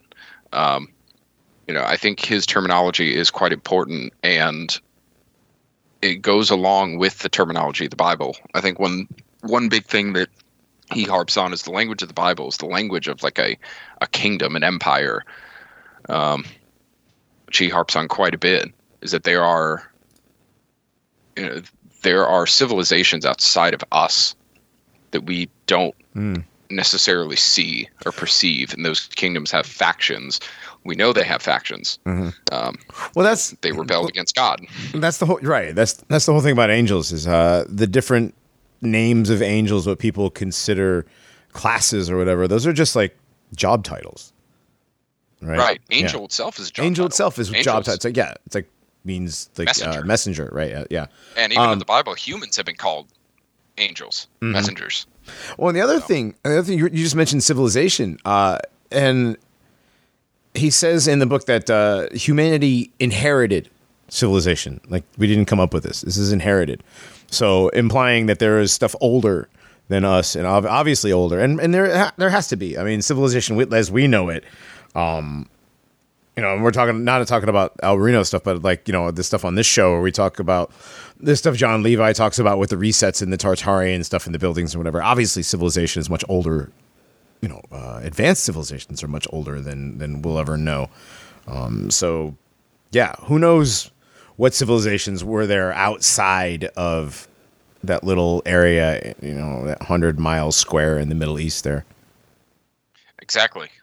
No, I think that's exactly right. And with our with our situation, our being Adamic man, Mhm. um, we stretched, you know, from Eden, which I don't think Eden is here anymore. I think it's gone. Uh, we're never going to find it. We're not meant to. But I think the Near East is most likely where this place could have been. I know he talks about it uh, a little bit, at least. Um, uh, what was outside of there? I don't think we're ever really going to have a clear picture because the powers that be don't want us to. They don't want us knowing the full history of this world. Uh, since the last major reset, which I would say is the tohu bohu situation, um, major reset. I think they've learned to reset civilizations little by little, which is why we get the John Levi stuff, um, and then cover that up because as we've talked about before, it used to be you only had to wait for like what a generation or two, maybe, to die out before all memory. Well, right, because a lot of people, you know, there wasn't there wasn't you know reading and writing and a lot of recorded history. A lot of the stuff was just hand, you know, oral tradition handed down. Well, and even if it was written down, it's very it was very easy to just simply burn things, smash things, Oh, yeah. totally rewrite them. Yeah. I mean, Yeah, definitely. I mean, when you you know, and it's, now it's easier. Like Rage Against the Machine said, they don't got to burn the books; they just delete them. But yeah, it's even easier now. But back then, back then, when only so many people could read, it was very easy, very very easy. Supposedly, Right. Supposedly, that's the the history that we're told. yes. And I'm actually going back through David Rohl's book on uh, Egyptian chronology right now. He's he's created not created, but he feels that he's uncovered a completely new chronology of the Egyptian civilization Oh, really? um, which if yes, which actually, if it's true, uh, the Bible melds perfectly with, and other No. ancient timelines and esoteric texts match up with, which is really cool. Interesting. Um, yeah, I'll send you the I'll send you the uh, the uh, picture of the book if you want to check it out. Sure. But, sure, why not? Um, um, okay, well, back to Alberino and the aliens. Uh, Yes. the alien question. So some of the things I took, I took some notes myself. I actually I read the book for the most part. He mentions things, and you know, and again, he mentions resets many times. That this whole thing is a is a reset. One of the things he did talk about that I I, I actually 100% agree with is he talks about black matter and dark energy. It's just a, that's a scientism, basically invented to balance some gay astrophysicist equation in the first place. Yes. But then he goes into talking about Stephen Hawking being correct, implying implying Stephen Hawking is real and an actual right. He does that thing a couple of times. He does it in the book a few times. He doesn't believe in Atlantis. He does the thing with UFOs, government disclosure. Like, this nigga believes the mainstream media.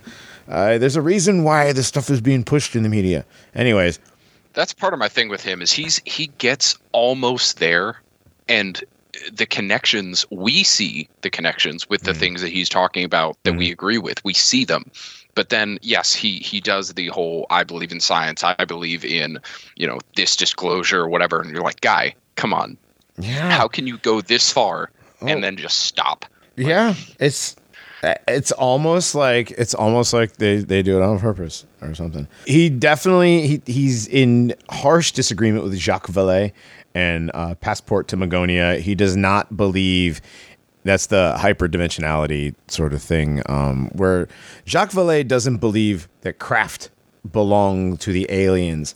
I don't necessarily believe that the aliens pilot craft either. I think that craft are most likely a technology that is outside of our sphere.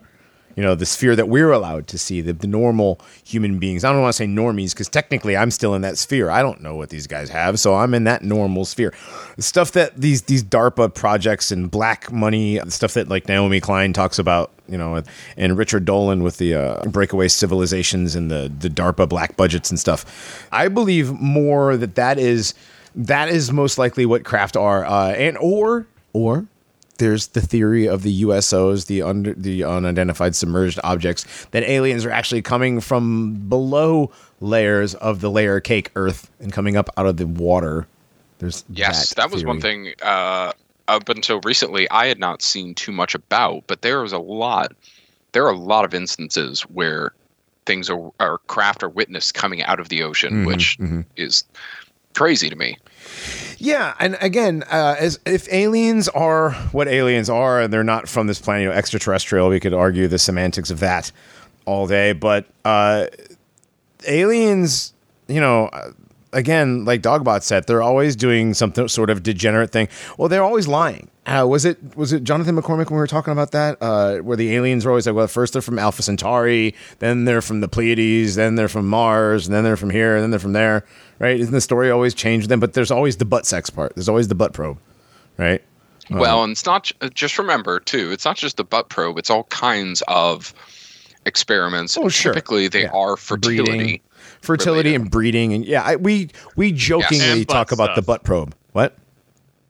And butt stuff. Yes, Yes, and, and butt butt stuff. I mean, come on. It wouldn't be it wouldn't be you know, globo homo without the butt stuff. Right. But yeah, so Well, the breeding thing goes right back into the Nephilim. Nephilim. Right, the Nephilim thing. That and, And- that ties in and I and I do think that there is some sort of some sort of breeding thing going on. I mean, sure, why not? I mean, sci-fi isn't the only thing that could dream this stuff up. I mean, like the missing 411 with all the Germans and Irish going missing, they got to something's got to be going on with that. You know, we've seen other sorts of things where people go missing and it's almost always the same phenotype or whatever.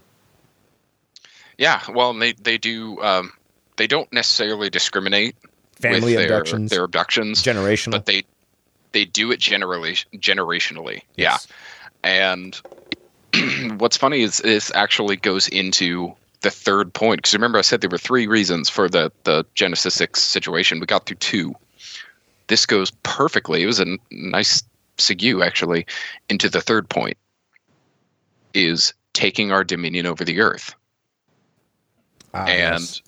whether the aliens are demons, that rounds it up nicely. Great. If the aliens aren't demons, they are breeding what they are breeding in service of that cause and will most likely be thrown away like Donald Trump at the end of the last election season um, as puppets, willful, willful puppets, or, or just useful allies for the moment. Right. But the whole reason that these beings are being created, this is not watchers coming down and physically having sex with human women now. These are hybrids that are being born in vats. You know, uh, someone is taken up, they're implanted, um, they're sent back down, they're taken back up at a certain point, and whatever fetus is inside of them is removed, placed in a vat, and is grown uh, along with other DNA to create half human, half something else hybrids. Um, these are uh, accounts that have been shared numerous times. But the story remains the same. Our dominion over Earth is given only to us, to Adamic mankind. The Watchers themselves, way back in the day, couldn't just take dominion. They couldn't just take our birthright. A birthright has to be abdicated. Right. There has to be a bowl of lentil soup. Yes. Or a being has to be human enough to qualify while still being of other DNA, other blood, which is where we get the Nephilim, who were of Adamic blood, but also were essentially superheroes. Mhm. They were giants. They had incredible strength, speed, all kinds of things. Um, not to mention incredible uh, aggression and evil inside them.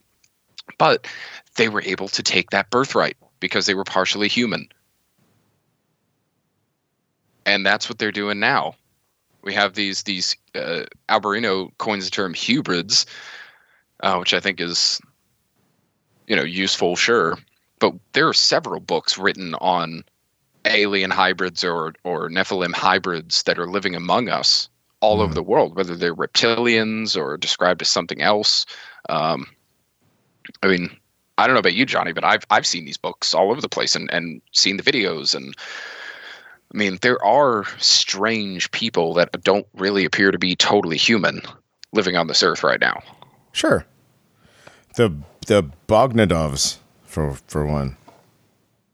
What's that? You cut out for me. Sorry. The- what are they? Bo- Bogdanadovs, the Bognadovs, the he the the big French crypto twin brothers, oh yeah, Bogdanadovs. The ones whatever that the Rothschilds bow to. Yeah. Yes.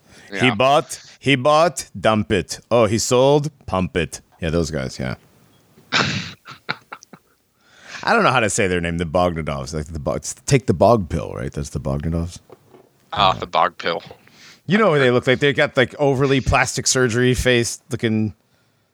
Big. yeah. Yes, They don't look human. They don't look human. No, Yeah. So- no, they don't. Right, but no, it, there's there's other there's people out there that um what do they call it? The trick of something. Uh, he was talking about like the Jacob and Esau thing, and there's maybe like twenty five thousand people on the planet that have that uh, Wolfman's disorder. It's like trichinosia. Something Oh, hyper hypertrichosis. Um, hypertrichosis. That's the yeah, word. it's about fifty people. Okay. It- oh, it's only fifty now. Uh, It's- and it's I and I believe that most of them hap- are Latino too. That is Yeah, yeah, they're mostly found in Latinx population. I mean, it, there's not that many of them, but they're mostly found in. Uh, Well, I think he's completely right when he says that somebody the the the possibility of somebody having hypertrichosis Mhm. and being a twin right. that's insane. Like that's that's through the roof. And and just so people know, we're talking about Jacob and Esau, like the the heel holding what a lot of our guys like to use kind of against the Bible Christianity. Jacob, uh, you know, quote Jude Esau out of his birthright. Mm. But But yeah, didn't but wasn't Jacob supposed to come out first, and then Esau somehow snuck past him, and that's why Jacob Yeah. grabbed him by the ankle? It's possible. Um, we've got we have Jacob and Esau, Ishmael and Isaac, and Cain and Abel. All right. Uh, specifically with Ishmael and Isaac and Jacob and Esau, both wives were barren, and then magically they have twins, or magically they have two kids. Sorry, uh, Ishmael and Isaac were not. Um, not twins, nor born of the same woman. They have a firstborn son. So, firstborn son Ishmael from Abraham and firstborn son Esau from Isaac that ultimately lost what should have been, quote, their birthright. Uh, Ishmael never should have been born, and it's quite possible that Esau never should have been born. It's it's very possible that Satan, the adversary, the dragon, whoever you want to call him, corrupted the womb of Rebecca, and Mhm. Esau was corrupted into something that wasn't quite human, wasn't necessarily Right, because he had A he had red hair man. that was like goat's fur and like yeah, Mm-hmm. that's it's not normal. Well, yeah, the the word used is sair. Sair, which is commonly associated with a male goat, and sair actually uh, is the cognate of satyr or faun. oh, which is another one of those fey cryptid type things. Yeah. Speaking of cryptids, real quick before I forget, I just had a brain fart. But uh, Rudy from Tales from the Trough uh, told me about a new. I don't know if you guys played Pokemon or Yu Gi Oh or any of those cards back in the day, but there is a new card game. Uh, it's a little startup, and it is called MetaZoo. It is a cryptid card game, and it is in the pre-sales type situation. Um, if you anybody's into card, I don't know why that just popped up, but yeah, dude, uh, I'm actually pulled up. I'm actually excited about it, and Jonaldson Jr. and I are going to be picking up one of the box pre-sale packs when they come out in March. Uh, you should check it out. It looks pretty cool. If you're into the paranormies type stuff and you're into cryptids, I mean, like, dude, you want to play a, a freaking Pokemon game with the Jersey Devil and the Loveland Frogman? The Loveland Frogman was like on the right on the Instagram page, so I'm like, we have to do this. So yeah, so we ordered a, a preset. Ooh, is this is this a MetaZoo Cryptid Nation base set first edition? Yeah, yeah, that's the one. Nice. Yeah, That's awesome. I know. All right. Yep, I'm gonna have to pick this up. Yes. Anyway, um, where were we? Back to t- back to Timothy Alberino and Birthright, and uh, oh, that's right, uh, cryptids and goats and people that were like cryptids, and Esau was one of them. Haha! I got us back on track. There you go. I mean, it's entirely possible. I, I always thought it was weird. I'm with him on that. I always thought it was weird, the description of Esau given. Mhm, mhm. Um, and interestingly enough, in the book of Jasher, um, which is an incredibly interesting book, provides a lot of possibly historical context for early uh, biblical actions in Genesis that may not make any sense. Um, Well, there's a lot, lot in cool- Genesis that doesn't make sense if you don't read Yes. the extra biblical stuff. Yeah, for sure. right. Well, a lot of backstory on Abraham Yeah. and Nimrod. Right. And actually, Right. according, according to Jasher, uh, Esau is the guy who slayed Nimrod. Really. Yes, apparently slayed him in the field, took his vestments, which were stolen from Noah by Ham, Mhm. and um, took tried to take refuge with his brother because he was going to be killed. He was being chased by Nimrod's guys, and Jacob says, "Ah, nope, give me your birthright first. Um, so instead of a bowl of lentil soup, protection against the armies of Nimrod. Okay, that seems to make a little more sense. Yeah, it does. It it, it does because you know the whole thing about uh, the dragon, you know, the devil, Satan, you know, the adversary, whatever, uh, seeing mankind give away his birthright for a bowl of soup. I mean, that's a face palm. That's what he said. He even used the word face palm. Yes, he did. Yes. but it makes it it makes more sense too when you realize that Esau never should have had that birthright. right, Esau because he was should have been corrupted. He wasn't. Yeah, if he's if he's part Nephilim, he doesn't deserve it in the first place. Right. Uh, Jacob wrestled with God. For Well, God's sake, like he's Yeah, I yeah, Jacob wrestling with God. That well, the whole the whole point of Old Testament God and the whole Elohim and the pantheon of gods and whatever, and Yahweh being top God. The Old Testament just blows monotheism out of the water to begin with. Like, how can you read the Old Testament and not say that there's more than one God? That just Yahweh is, you know, top dog. Well, it's not that they're all gods. Well, They- it says it in the Bible. It says it. the faithful no the faithful ones the faithful angelic beings never they never take worship the couple of times that somebody has fallen before them and worshiped them, they've been like, uh, "Hell no, no, worship God, worship the Father, not me."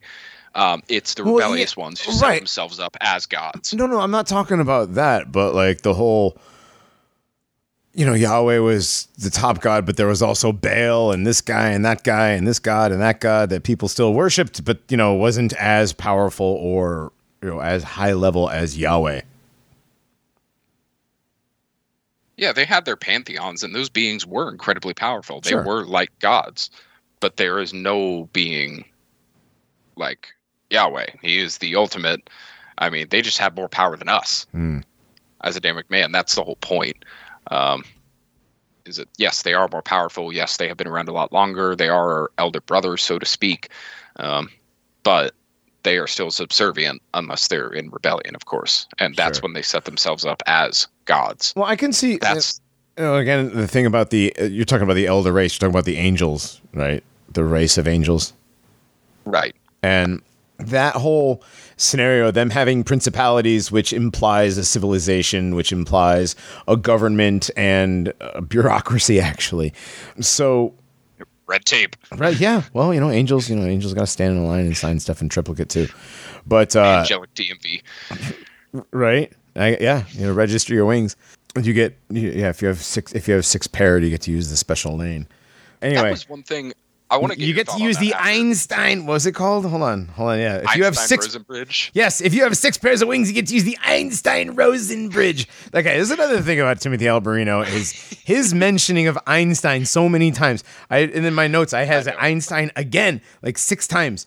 He, he mentioned Einstein in the book, and uh, it- it's like Oh. Einsteinian physics. Ah! And the Einstein. Rosen bridges, which is another name for a wormhole, basically, right? Which he- doesn't Yes. Right. So he's now when he's talking about like hyperdimensionality or interdimensionality, he's like, well, that's not really true, but wormholes are true. Wait, what? They go, what? Wait a second. It can't. It, it's the same thing.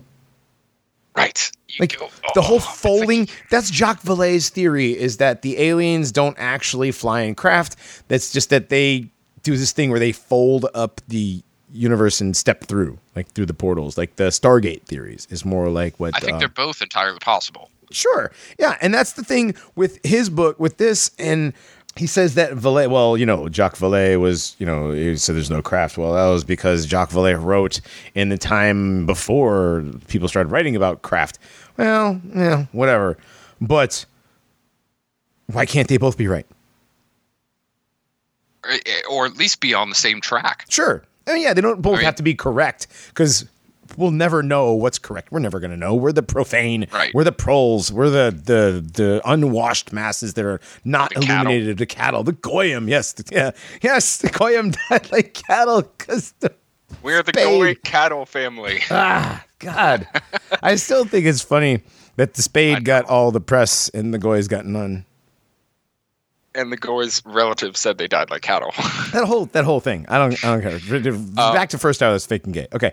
Um. one one thing I do want to ask: What do you think about the idea? And this is not solely Timothy Alberino. Michael Heiser's put this out. Many others in their have put this out. Uh, the idea that angels literally never had wings. Their descriptions with wings are oh, metaphorical. metaphorical anthropomorphizations of Yes. uh, Renaissance painters uh, who were like pedophiles. A lot of them. They painted little little kids with penises and shit. That's kind of gross.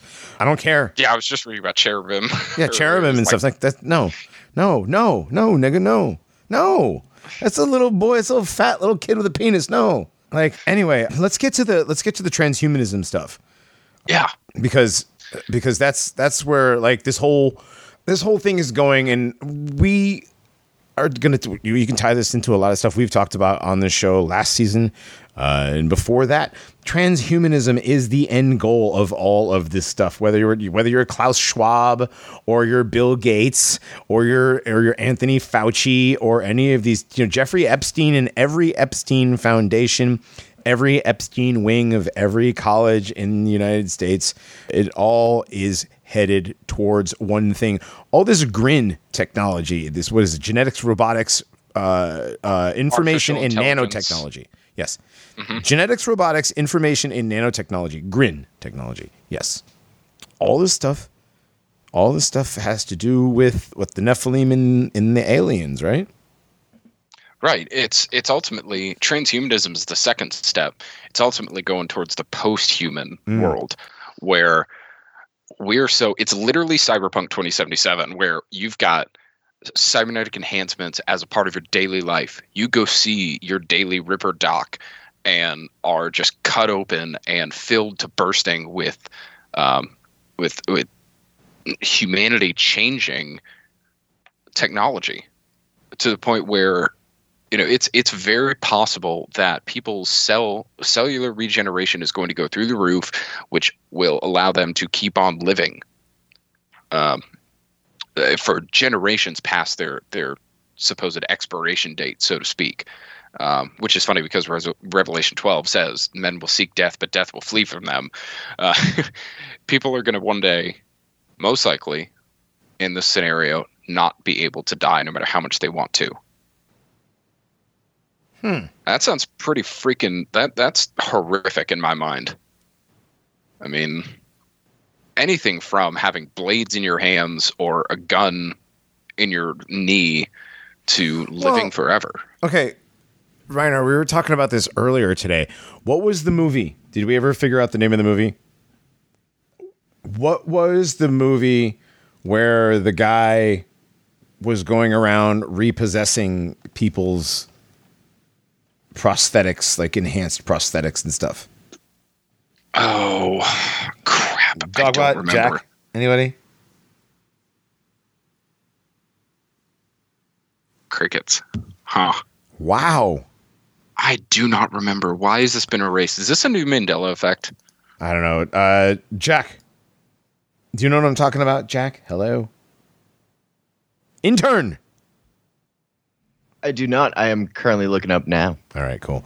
Uh, yeah, well, there's there's a movie where a guy goes around and what he's doing is he's repossessing he's repossessing uh, upgrades that people have have gotten done, and um, it's very Free much Jack. Freejack. Are you talking about the movie where Emilio Estevez is the uh, race car driver and he gets uh, zapped into the future?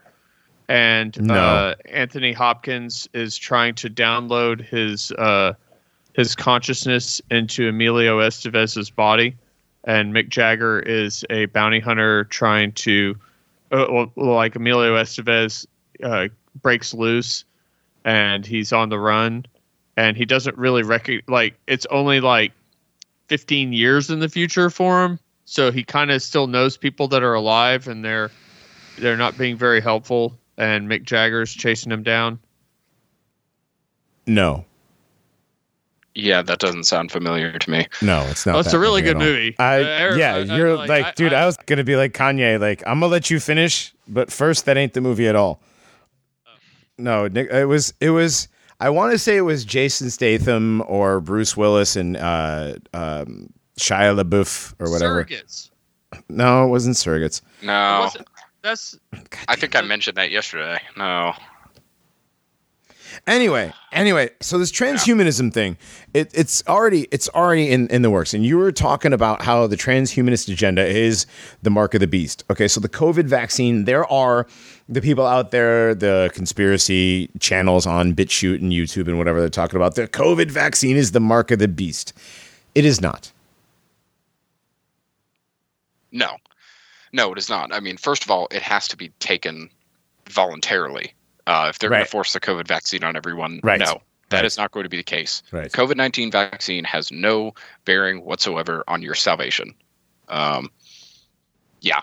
Transhumanism, on the other hand, is a fully, it's a full rejection of our birthright as Adamic man. It's literally rejecting our Adamic genetic code in favor of something else. Hmm. That's what it is.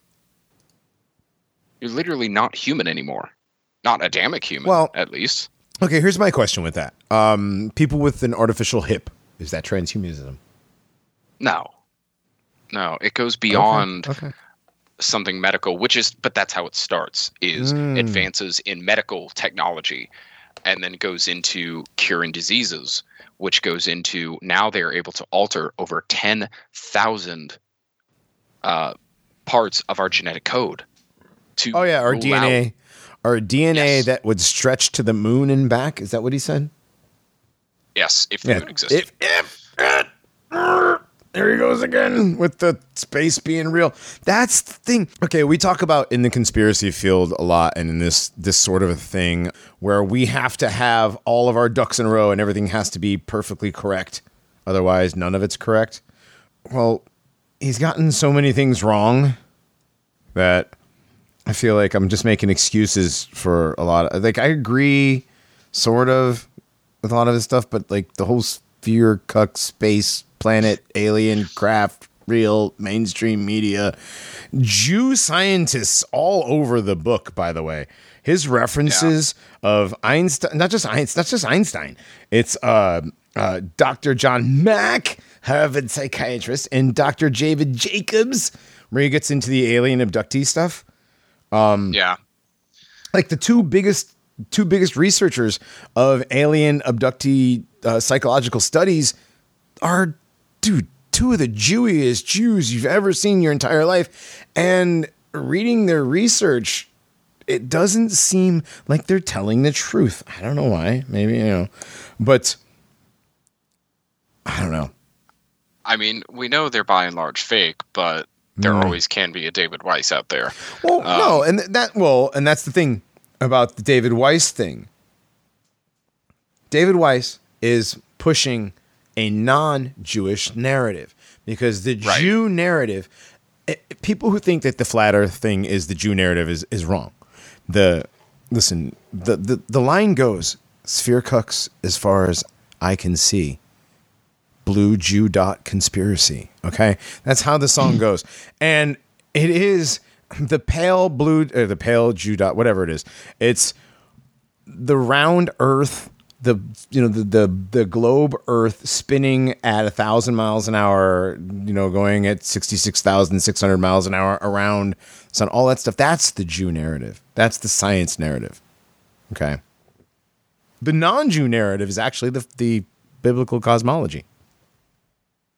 Yeah, and I agree. Uh, Really, really, the reason I kept up with this book, and I do enjoy it, uh, even despite the sphere cuck, which I think that's probably the the apex of the issue of, of any of our criticism is the sphere cuck lens. It's all seen through that lens. Mhm. Therefore, a lot of it is suspect. I was able personally to explain to myself by just saying we don't know what's outside the firmament, but I was always raised reading historical texts and things like this to just pick out things that actually connect already with what we know, with the narratives that we have seen are correct, and see how they fit.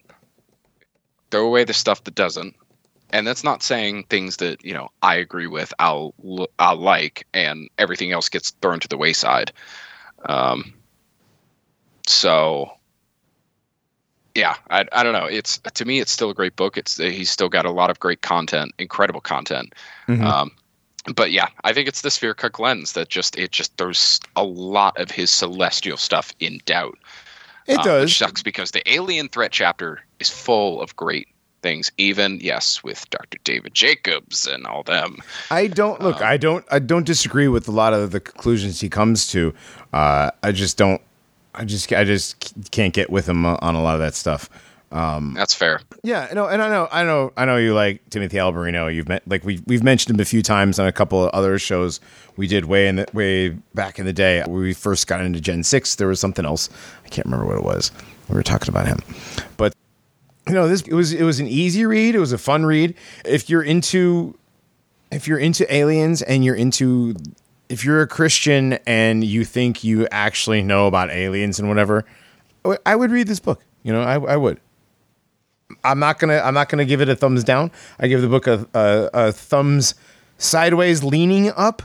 Um, no, no, I, I just can't. I just some of the stuff I just can't with the guy. You know what I, mean? I mean? know. Yeah, i know no, but but a lot of the other stuff I agree with hundred percent, and and I like a lot of his takes on a lot of the stuff. I really do. It was a really good book. Um, as far I as it- entertainment value and stuff goes. Yeah, I give it two and a half out of five stars.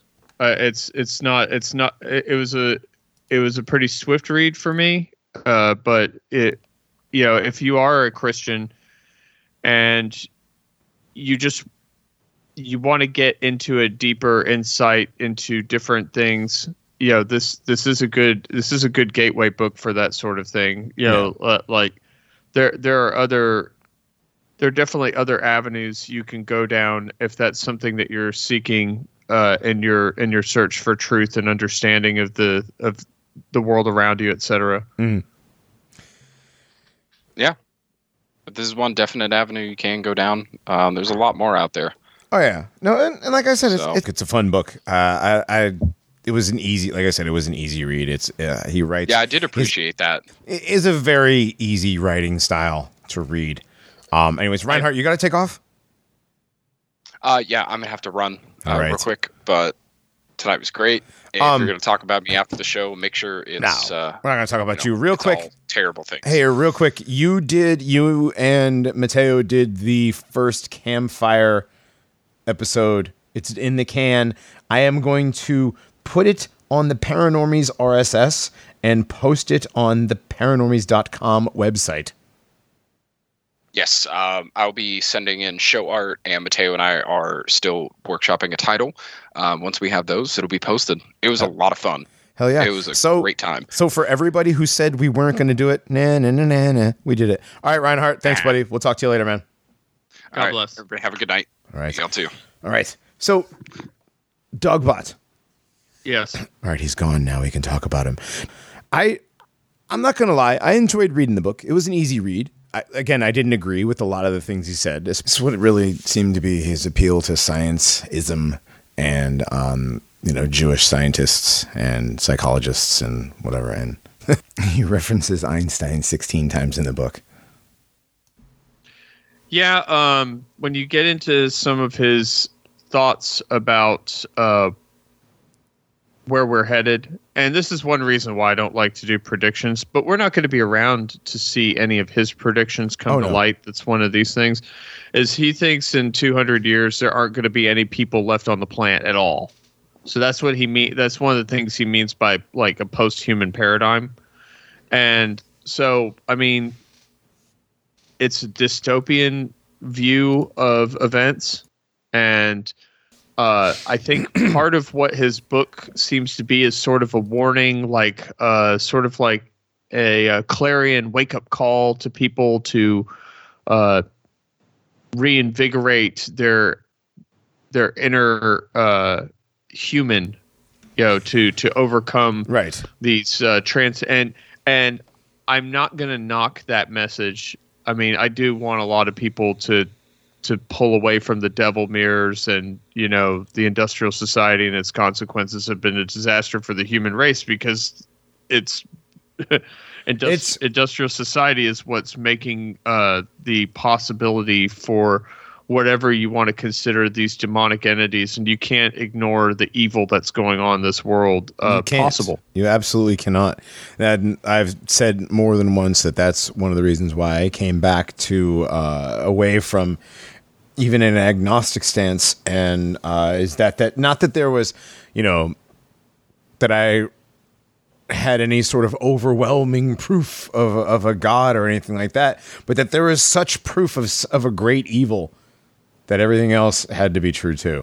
Um, there is a great evil out there, and it is doing a lot of bad things, doing a lot of bad things to a lot of people. I mean, it's and it's it's it's corrupting man and turning people into animals. I mean, we're we're being debased back into animals. I mean, the furry thing has, that's gotten legs that I don't think it should have ever gotten. I mean, it, it like did Four the of Ro- 'em. What? Four? Yeah, four of them. Yeah. God damn it. ah. But then we go back into things like uh, you know Scott Howard's book, the trans the, Mm-hmm. the transgender industrial complex, and and all these things, all, all these things, uh, you know, they dovetail together in their in their own way. Oh, they do. They definitely do. Yeah, like the trans agenda, the- the the Yeah. transhuman agenda. Yeah, what he says in that book is that's the that is like their end goal is this sort of transhuman agenda, and and that's a that's another thing with the androgyne agenda. The androgyne agenda is another transhuman agenda thing. They think they can be greater than the God of of creation, and the God of my understanding that I've given myself over to is is not is not something I want to like openly push on people, but I do strongly suggest people to find uh, some spiritual connection that they can that they can identify with, because this material existence, this uh, this coming transhuman post-human world is is a really disgusting place to be, and you can find yourself lost very quickly. Absolutely, that was a very succinct way of putting it.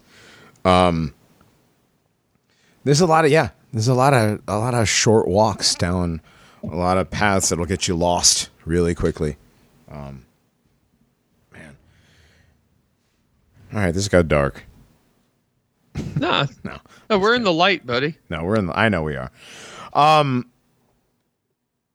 Yeah, man. The agendas they just keep rolling on, and we're gonna keep exposing them. I don't know. Is that what we do around here? Do we expose agendas? What do we do? What do we do? Are we an entertainment show? What is this show?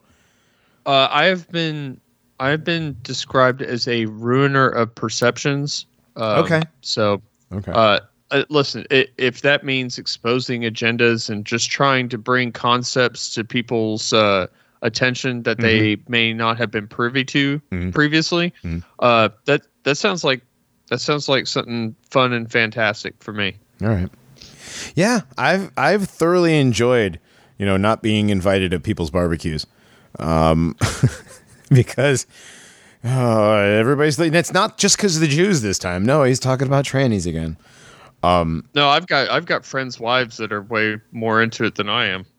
Oh, really? Nice. Uh, that is that is a great thing to see people pick up on your, you know, like your research and take it further. Um, we've had that happen a lot. We get a lot of people sending us emails, and we promised to do emails, and we are still going to do an email show. Um, but I don't know. We'll do that. We'll do that soon. But yeah, there's, there's a lot of people out there that, that, that you know they listen to what we talk about. They get into it. They get deep into the research, and they realize there's a lot more to what we're talking about than what we can do in two hours. You know, there's a lot more, a lot more research, a lot more stuff out there. Yeah, so so last season we did an episode on Tartaria and uh, Irish origins. We did two episodes. Right. Yeah. Well, I mean, we did. We ended up doing a second episode on the the Irish the Irish origins, but like it was sort of like a half and half. Well, um, I think next episode, aren't we going to talk about mud flood and reset theory? Oh, are we doing? Are, are you just gonna call me out like that and say we're gonna do it? Now we gotta do it. Okay, fine, fine. We're gonna do it. I thought. I No, thought- we're gonna do it. that- Yeah, why not? Let's do that. Let's do that next time. We're gonna we're gonna we we've teased it long enough. We've watched enough enough videos. I think we have enough to say on the mud flood reset theory. Right. I, I can't get wait to I can't wait to get into some of the jargon that they use in these videos because I, I, I think I think I think people will get enjoyment out of watching these videos on their own once they have some of this uh, unique jargon that they've invented for this these theories down. Absolutely. Well, jargon is something that is uh, it's it's it's not new. Like you just said, they've been doing this for for generations, for for centuries, pretty much. Uh, Now, recently we have jargon. You know, build back better. The co- all the COVID stuff.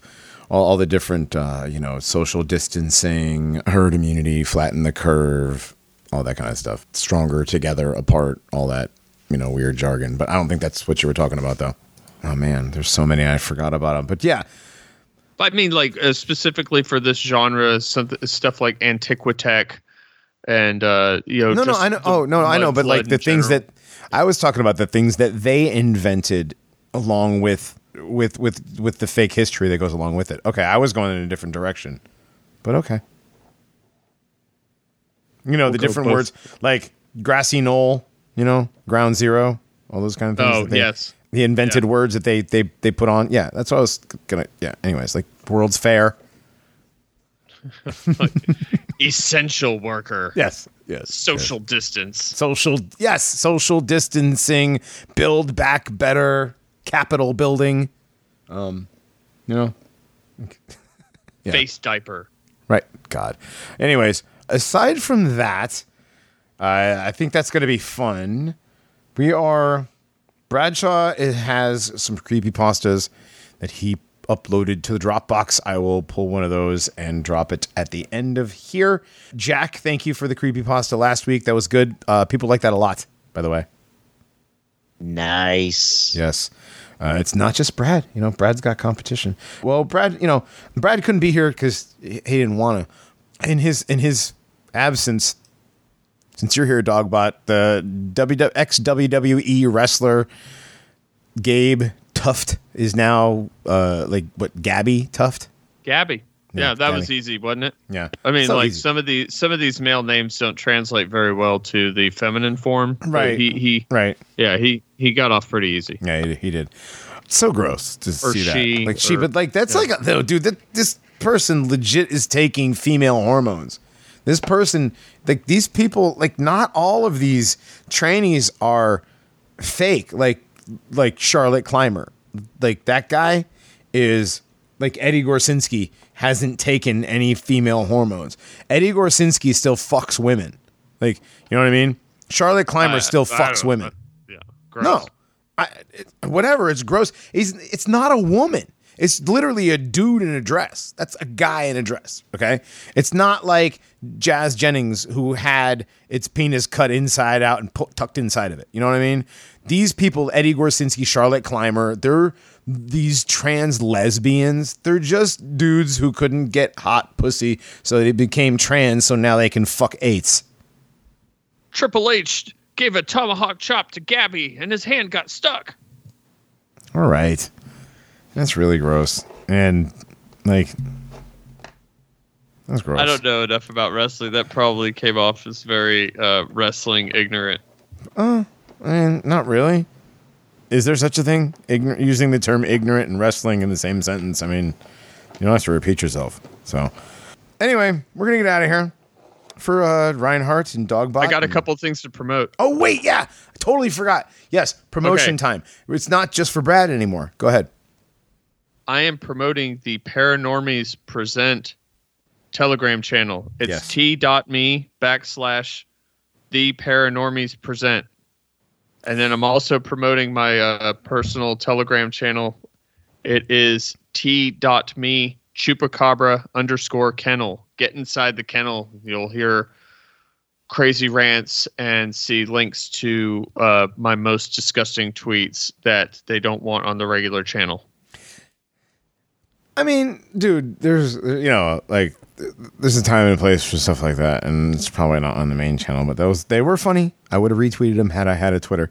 I am going to. Listen, Joe Joe Biden Joe Biden eating ice cream and saying, "Hey, bub, how did you get the cone to have the texture of the back of Michelle Obama's nutsack?" is pretty fucking good, but nobody fucking retweeted it today. Yeah, I wonder why, dude. I wonder why. I wonder why.